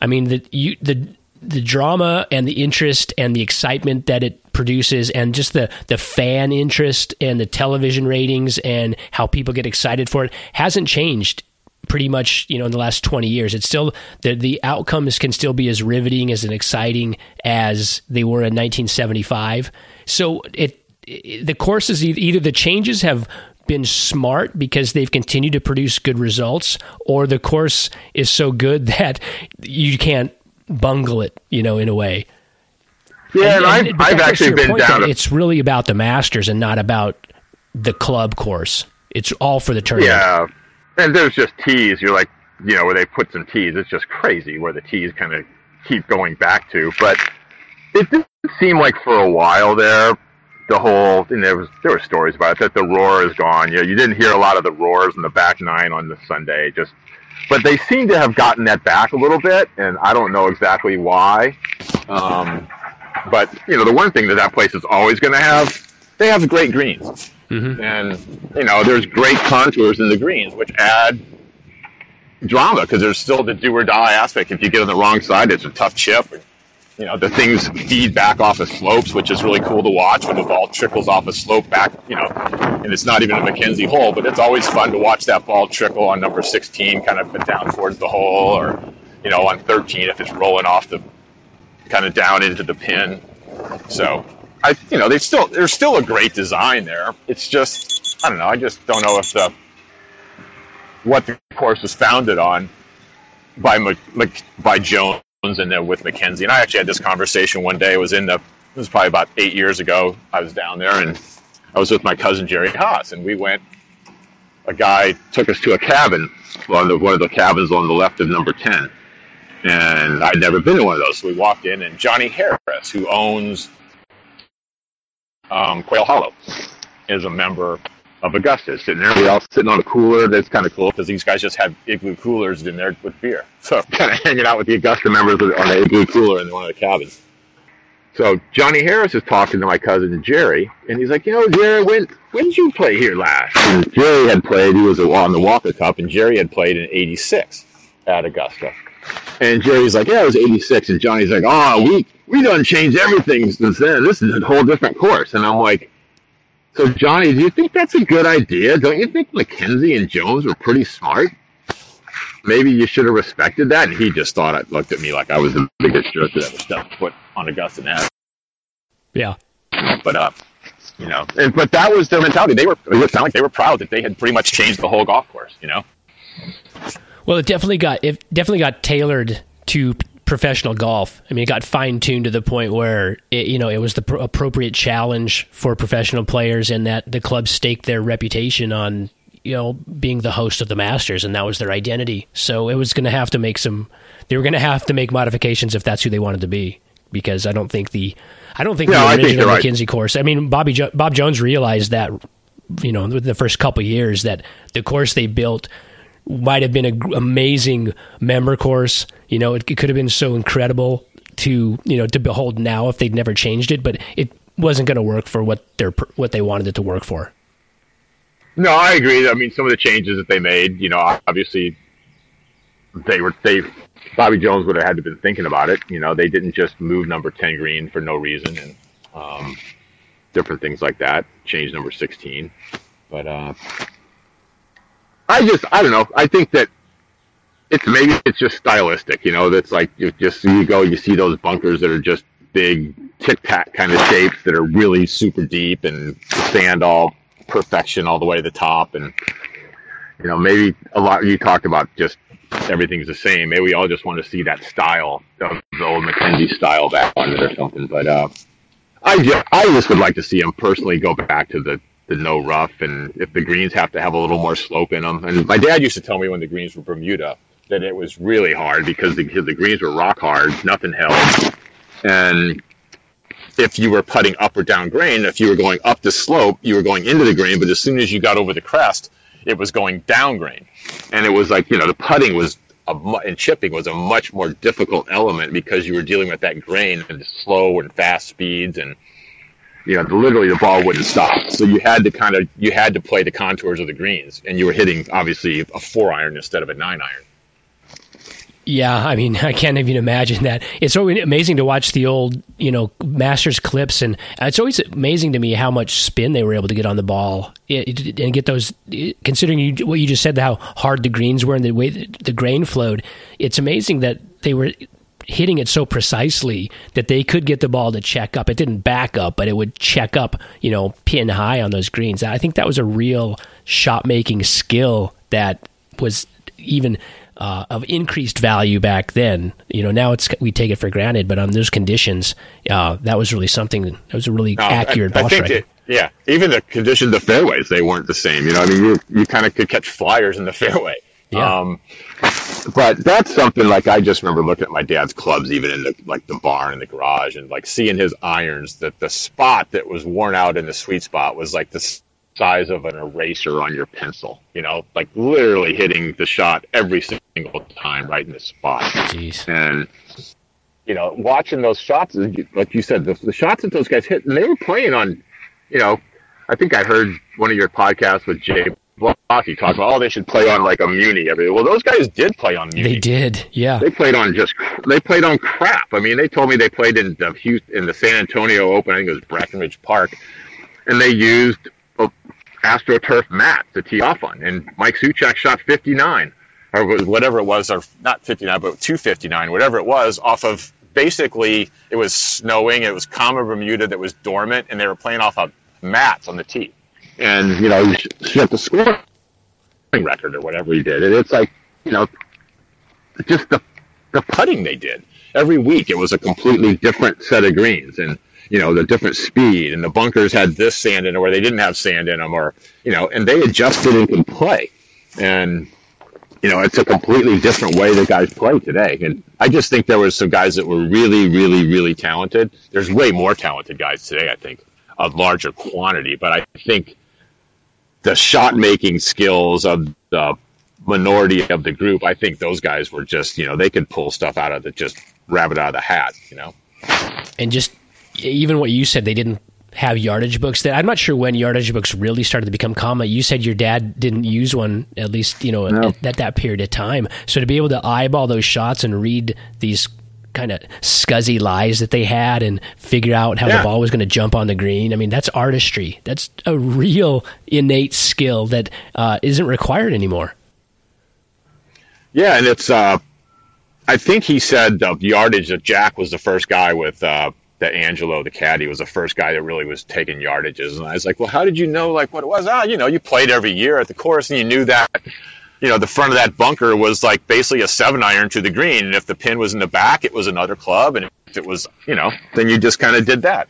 And if the wind was in your face and all that, and that's just kind of how they, how they rolled. And I don't know if you played just, I don't really ever check yardages that much, but I, I, like to have a, a general reference. I played a golf course the yeah. other day that had no markings on it anywhere, and it was because they assumed everybody was going to take carts, and they were tricked out with all these fancy GPSs. But I was walking, and and I had no, I literally no, I I didn't know if I was 150 yards or 175 yards because I'd never played there before, and it was a it was a completely new experience. I I, I liked I would have liked to have had a general idea within a club or so, but uh, you know, because I'm not used to eyeballing it. Yeah, uh, but it was no, a really interesting way to play it's a skill though that's funny because I I kind of do what you're doing. I'll like either use a 150 plate or something. You know what I mean? But yeah, like that's all you need. There's been times when I've just kind of started playing without it in some places, and it's almost I don't know. It's almost like a skill. Like you're you can't remember a phone number for your life now because you got your cell phone, but you used to know everybody's phone number, mm-hmm. and it's kind of like this skill that you have, but you just lose or it comes back and. I just think those guys, you know, they didn't know any different, and you could just eyeball and you knew what club it was. Now, obviously, knowing exactly is probably a smarter way to do it as far as if you're playing for millions of dollars.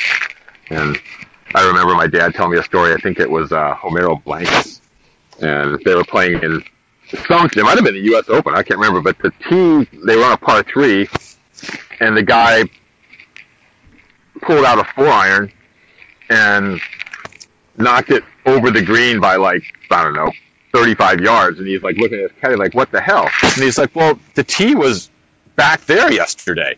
And they just came to the par three, hit the same club, didn't even pay any attention that the tee had been moved up like 30 yards.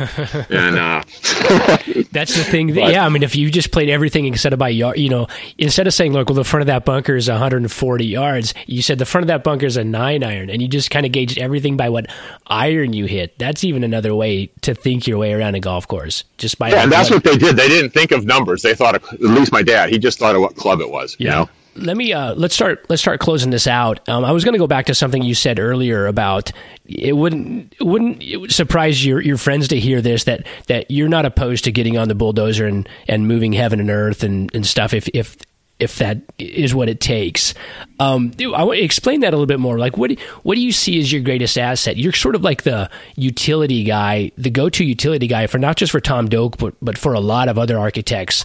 Why do you get the phone calls, and, and what is what is the special skill that you bring to the job site? I don't know if it's. Uh, I mean, stop here. The wind in my face. Um, I don't know. It's it, somebody might laugh at me saying this, but maybe lack of ego a little bit. I'm not.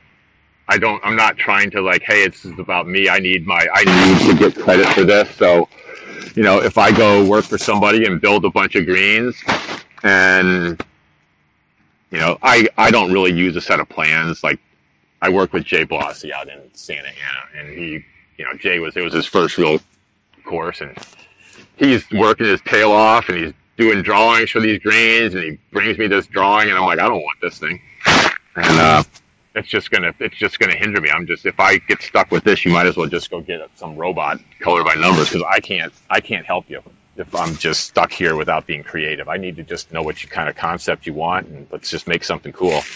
Um, but I think I can just kind of wing it for guys, and you know, and you say utility, I'm I'm fine if I'm building a green or building a fairway contour or building a bunker or whatever, and can do all those things and usually pretty quick at it. So, uh, and you know, I've done my own design work too, so I kind of know the nuts and bolts of things and the design aspect. And I don't know exactly what my greatest skill would be. I just think I can do a little bit of everything, and uh, I think I have a pretty good eye on design and you know, I think it, one, one of the things you kind of end up with a designer on the machine. You've got, you know, somebody that can kind of just take over and go with something and mm-hmm. be a little flexible. I think I was mentioning all the different things I had, different styles I had done. So I, if someone has an idea, I can usually get it in the ground for them and kind of, it's kind of coming out where they were thinking. So, um, yeah. I mean, your uh, your resume is so impressive, and with all the people that you've worked with, I mean, I th- you, I think you're like the highest or like really high on everybody's call list when they need work done.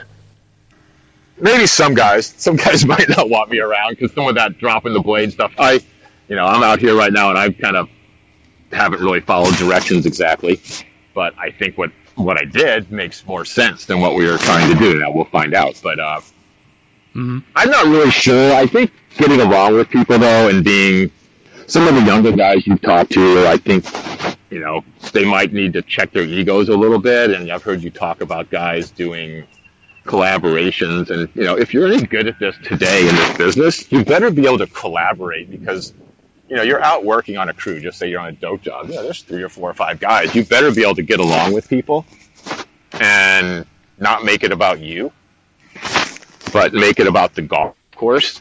And you also, you know, you're on the road. It's like if you're on the road like this a lot, you've got to be able to.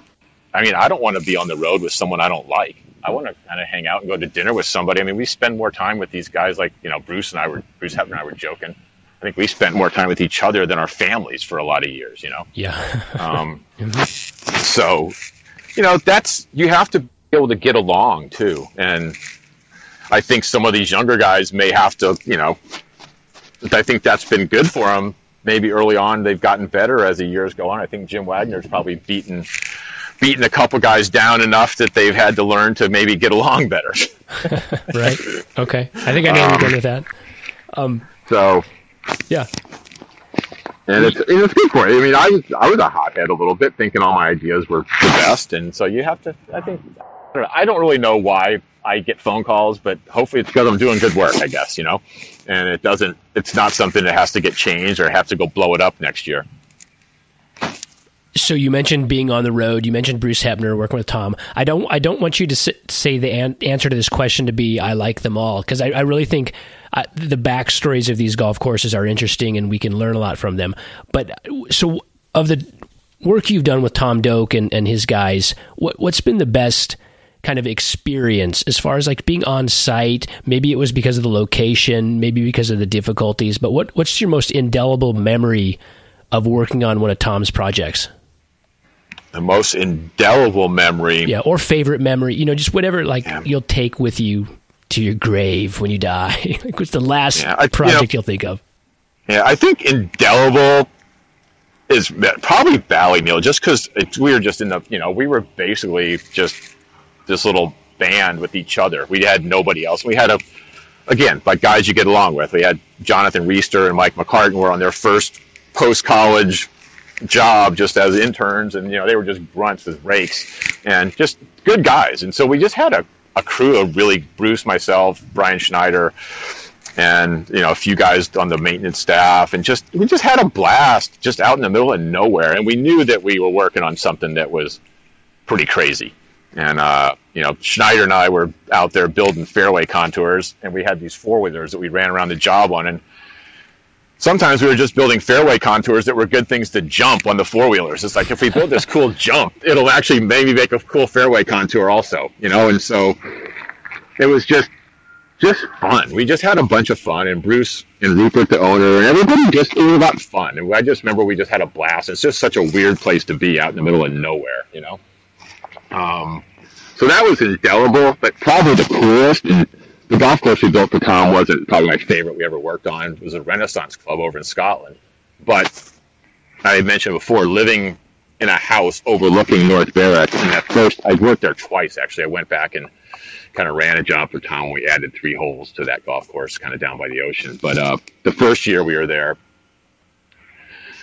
Martin Hoish, the pro at uh, North Berwick, they let us play every night. So we would, you know, it stays light till 11 o'clock. So we'd work till six or seven and just we'd go play North Berwick every night. And that was, I mean, that was the coolest experience of my life as far as being on golf, just being able to hang out in North Berwick and play that golf course and get to know that place. I, I love that golf course. Okay, that's enough of that. I'm jealous. I don't want to hear any more. Playing North Berwick yeah, every I, night. I, I know, and I just like you know you're going. Oh, we'll be back here every year, and I've been back you know one time. And it's like you, you think you're always going to get back and it just you don't. At least you thanks for the memories though. Yeah. So uh, when you go back to japan what's the first thing that you want to eat? Ah uh, first thing probably ramen. Mm-hmm. a good bowl of ramen what else is in it? Is there, a, is there a specific spot that you that you have, or a or a? Not really. Nah, just Tokyo's amazing for food. I mean, I was kind of blown away by just the amount of just great quality food. There's just so much good stuff. I mean, you could go get amazing sushi. You can get amazing food in 7-Eleven. There's actually good food in 7-Eleven there, which is just you know, huh? So, um, yeah, it's just I loved. I just I could. I don't know how those guys stay so thin. It's uh, there's just so much great food there. Have you? Did you ever try chicken sashimi? Chicken sashimi, like raw chicken. Yeah. I had some raw chicken, but it wasn't sashimi. But I just there's a guy that I work with over there. He's actually an irrigation guy, but he became a friend. I did that first job at Abiko, and he's kind of he's a nutcase. We went with him to play golf at uh, the Desmond Muirhead course. But he takes me to these places that just have like I don't even know what the stuff is. Like you get yakitori, which is a stuff on a stick on a grill, and these guys they eat stuff on a stick that just are you kidding me? It's like you know second trachea and you know second third stomach and brain. yeah. And there was actually anus. Like if they had this translated menu. There's anus on a stick. It's like, yeah, I don't think so. Yeah, they come up with a, a, a, like a, local regional name for that. they they do. So whatever it was in Japanese sounded fine, but yeah, then when they translated it, it's like ask, yeah. I think the less is don't ask it to be translated into. Yeah, you don't want to translate. Translated menu is a really bad idea. Yeah. Well, I had a, so, I had a uh, buddy who went over there and um, he did a lot of traveling and he, he spent some time in Tokyo and, and same thing. He had a uh, I guess a client or somebody who was taking him around to eat, and they went to this place and they served him raw chicken, like sliced thinly. And, and my friend was like, "Are you sure? I don't I don't think we want to eat this." And the guy's like, "Yeah, no, no, no problem, no problem." So he, my friend Steve, eats it. And it wiped him out. I mean, it was like eating raw chicken. Like he got some kind of like yeah, sickness, no, I, and he was laid out. I literally like had days. raw chicken last time I was there. I was like, "You guys, this is this is raw. We don't yeah. do this. We're yeah. not, and stomachs actually, not designed for this." Yeah, and right after that, the next dish that came out was raw horse meat. Oh, I mean, so horse meat tartare. okay. But you know, hey, it's culture. Like, why is you know why is it okay to eat raw fish and not raw horse? I don't know. Uh, well, so. parasites for one. It, yeah, yeah. So ramen. I'll, I'll, let's go with ramen. That seems yep. that seems good uh, uh, good enough. Um, okay, so the last one. It's the question I ask everybody. What's the best modern golf course? The golf course that you like the the most that you were not involved with. That I was not involved with. Yeah. Okay. Could I, I guess it would probably be some of stuff that I didn't work on. Just I haven't really seen too much this modern not, this stuff. This is not a suck up now, is it? No, no, not at all. but uh, I would have to say Barnbougle Dunes was probably the coolest one. But uh, I think St. Andrews Beach that Tom did in down in Australia, that kind of blew me away. That no one really talks about it much. That is really, really, really good, and uh, you know, I really like that. Yeah, I, I, have obviously haven't been there, but I've I've heard him talk about that and other people too. It looks it it, it looks unique. It, I, you know, it has its own. It, it, looks like it has its own place in, in his catalog of work. It it doesn't look yeah. like much else. No, it's it definitely has it's it's its own place, and it's you know it's firm and dry, and the greens are it's you know you talked about minimalism. It's pretty minimal. It's like the greens kind of feel like they were just sitting there, and he kind of found a lot of them. And I think I think that's Tom's favorite thing, honestly, to do. If he could find 18 greens that you just had to trap rake and we didn't have to build anything, I think he would be more thrilled than, and that would like make him happier than anything. So I'd say those two. Okay, if if you didn't if you didn't have a relationship with Tom and you weren't you know as knowledgeable about his work as you are now, do you feel like you would naturally, as a as a golf course fan, gravitate to his work more than someone else's, or are you just so much more familiar with it that you can't disassociate your ideas or your, your yeah. emotions? I don't. I don't know. I'm really glad that I had the the opportunity worked out early on to kind of connect with him.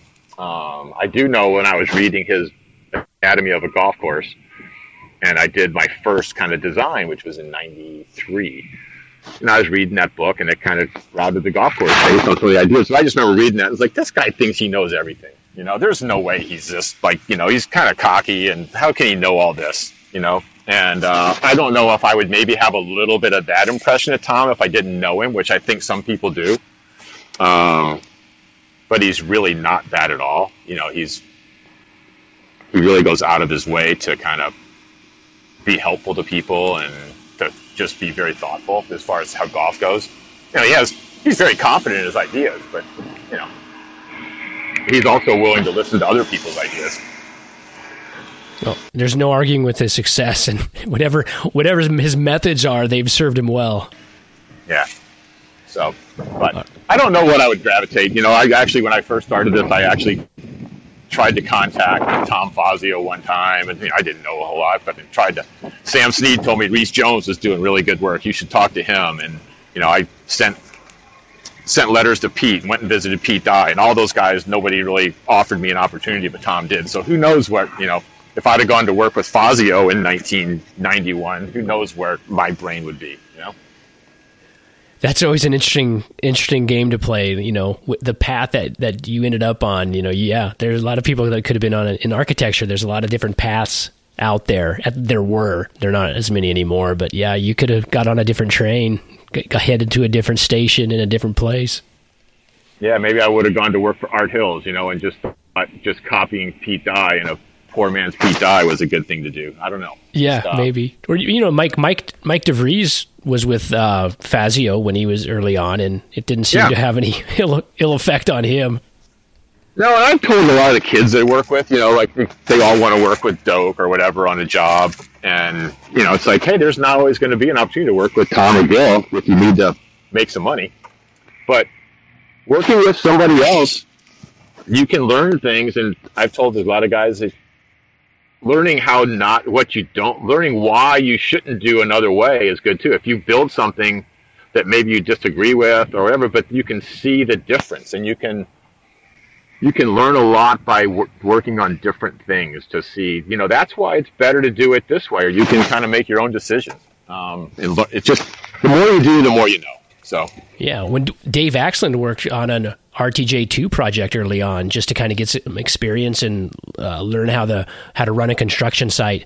You know, you wouldn't have thought that that was in his resume, but he said he learned a lot from that.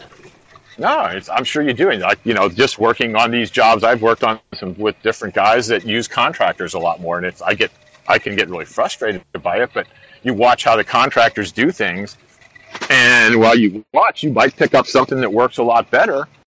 But you also see a way that you can be more efficient. You know, God, if they didn't do that, they could, uh, you know, you could save some money, or if you could. Anyway, you you can definitely learn in all ways. And you know, the contractors have been doing things for a long time. They have to know something, so you can definitely learn some things from them. Right on. Kye, I'm going to let you go. I know you're busy. You're on the job. Okay. So I'm taking up enough of your time. Thanks for doing this. It was great talking to you. Hi, Derek. Nice talking to you, too. Kye Goalby, ladies and gentlemen. We recorded that conversation the Wednesday before the Masters. So some of our talk about Augusta National was relevant. I, I, guess I didn't realize at the time that the night before his father had been at, at Augusta at the Champions Dinner. But Kye's note about Augusta adding trees on 11 was kind of pertinent, it turns out. Tiger was over there uh, twice out of the four days over in that second row of trees, actually beyond that on sort of there's a footpath over there. And Tiger was managed to escape from that jail and get up and down from the trees or, or make par from the from the trees right of 11 for two out of the four days and on Sunday when it mattered most. Um, it was also interesting regarding our conversation about minimalism. Uh, I just read a story this week uh, by Matt Ginella on Golf Advisor about the Sheep Ranch, the uh, the new course being developed at Bandon Dunes Resort. The old there was an old Sheep Ranch course built by Tom Doak there. It had something like like I, I forget what it is, like seven or eight greens, and you could just play to any green that you wanted. But now uh, Bill Coore Van Crenshaw are renovating that and turning it into a full 18 holes, turning developing that property into the new 18 hole course there at Bandon Dunes but really what they're doing is just kind of leaving everything as they found it. Now there were greens there, but they're incorporating as much as possible, building new greens, but just using ground features, natural occurring ground features as hazards. There'll be no bunkers there. So that kind of goes back to what Kye was talking about. Um, those courses in New Zealand that he saw that he thought were kind of like true minimalist courses. Um, and it's just interesting that it ties back to our conversation about what's minimalism and what would actual true minimalism look like. Uh, maybe we'll see something like that, a version of that at the sheep ranch. I'm not sure if Kye Kye was aware of what Bill and Ben and the guys were doing out there, but uh, but anyway, that's pretty interesting. I know that Kye uh, had really wanted to give uh, some attention and some credit to a couple of the superintendents who are overseeing the work that he's doing on his solo projects right now, and, and we just we didn't get to it. It's my fault. I was kind of taking the discussion through a series of side doors, uh, but I want to do that now. Uh, you know, good superintendents always make designers and architects look good, not only in the collaboration phase during construction in order to get a kind of a workable maintenance foundation in place, but also, of course, you know, after that, during grow in, and their understanding of the architectural intent is also critical in order for them to create the appropriate playing conditions and surfaces. Kye mentioned Saratoga Golf and Polo Club uh, in New York State in the podcast. It's a nine hole course that he's been refreshing. It was built in 1897. And he told me afterwards that the superintendent, Stephen Aspinall, is just killing it there. Kye was working with uh, noted irrigation and turf specialist Don Mahaffey. You know Don from his work with Mike Nuzzo at Wolf Point.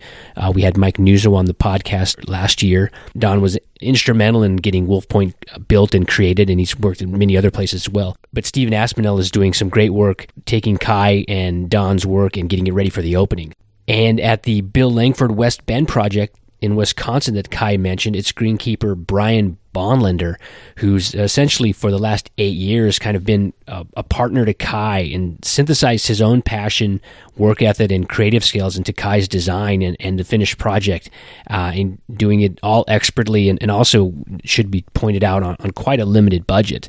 So as Kye says, it's often thankless work, but he, he has no chance, he says, at being successful in these jobs without the talented and truly dedicated people like Aspinall and Bonlander.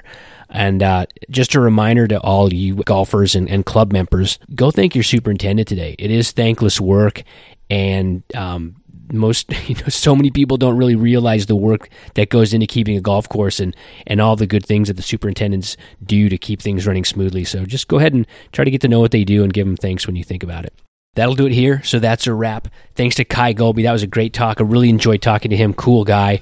Just another reminder, as usual, please head to, over to iTunes, give the show a star rating and a review.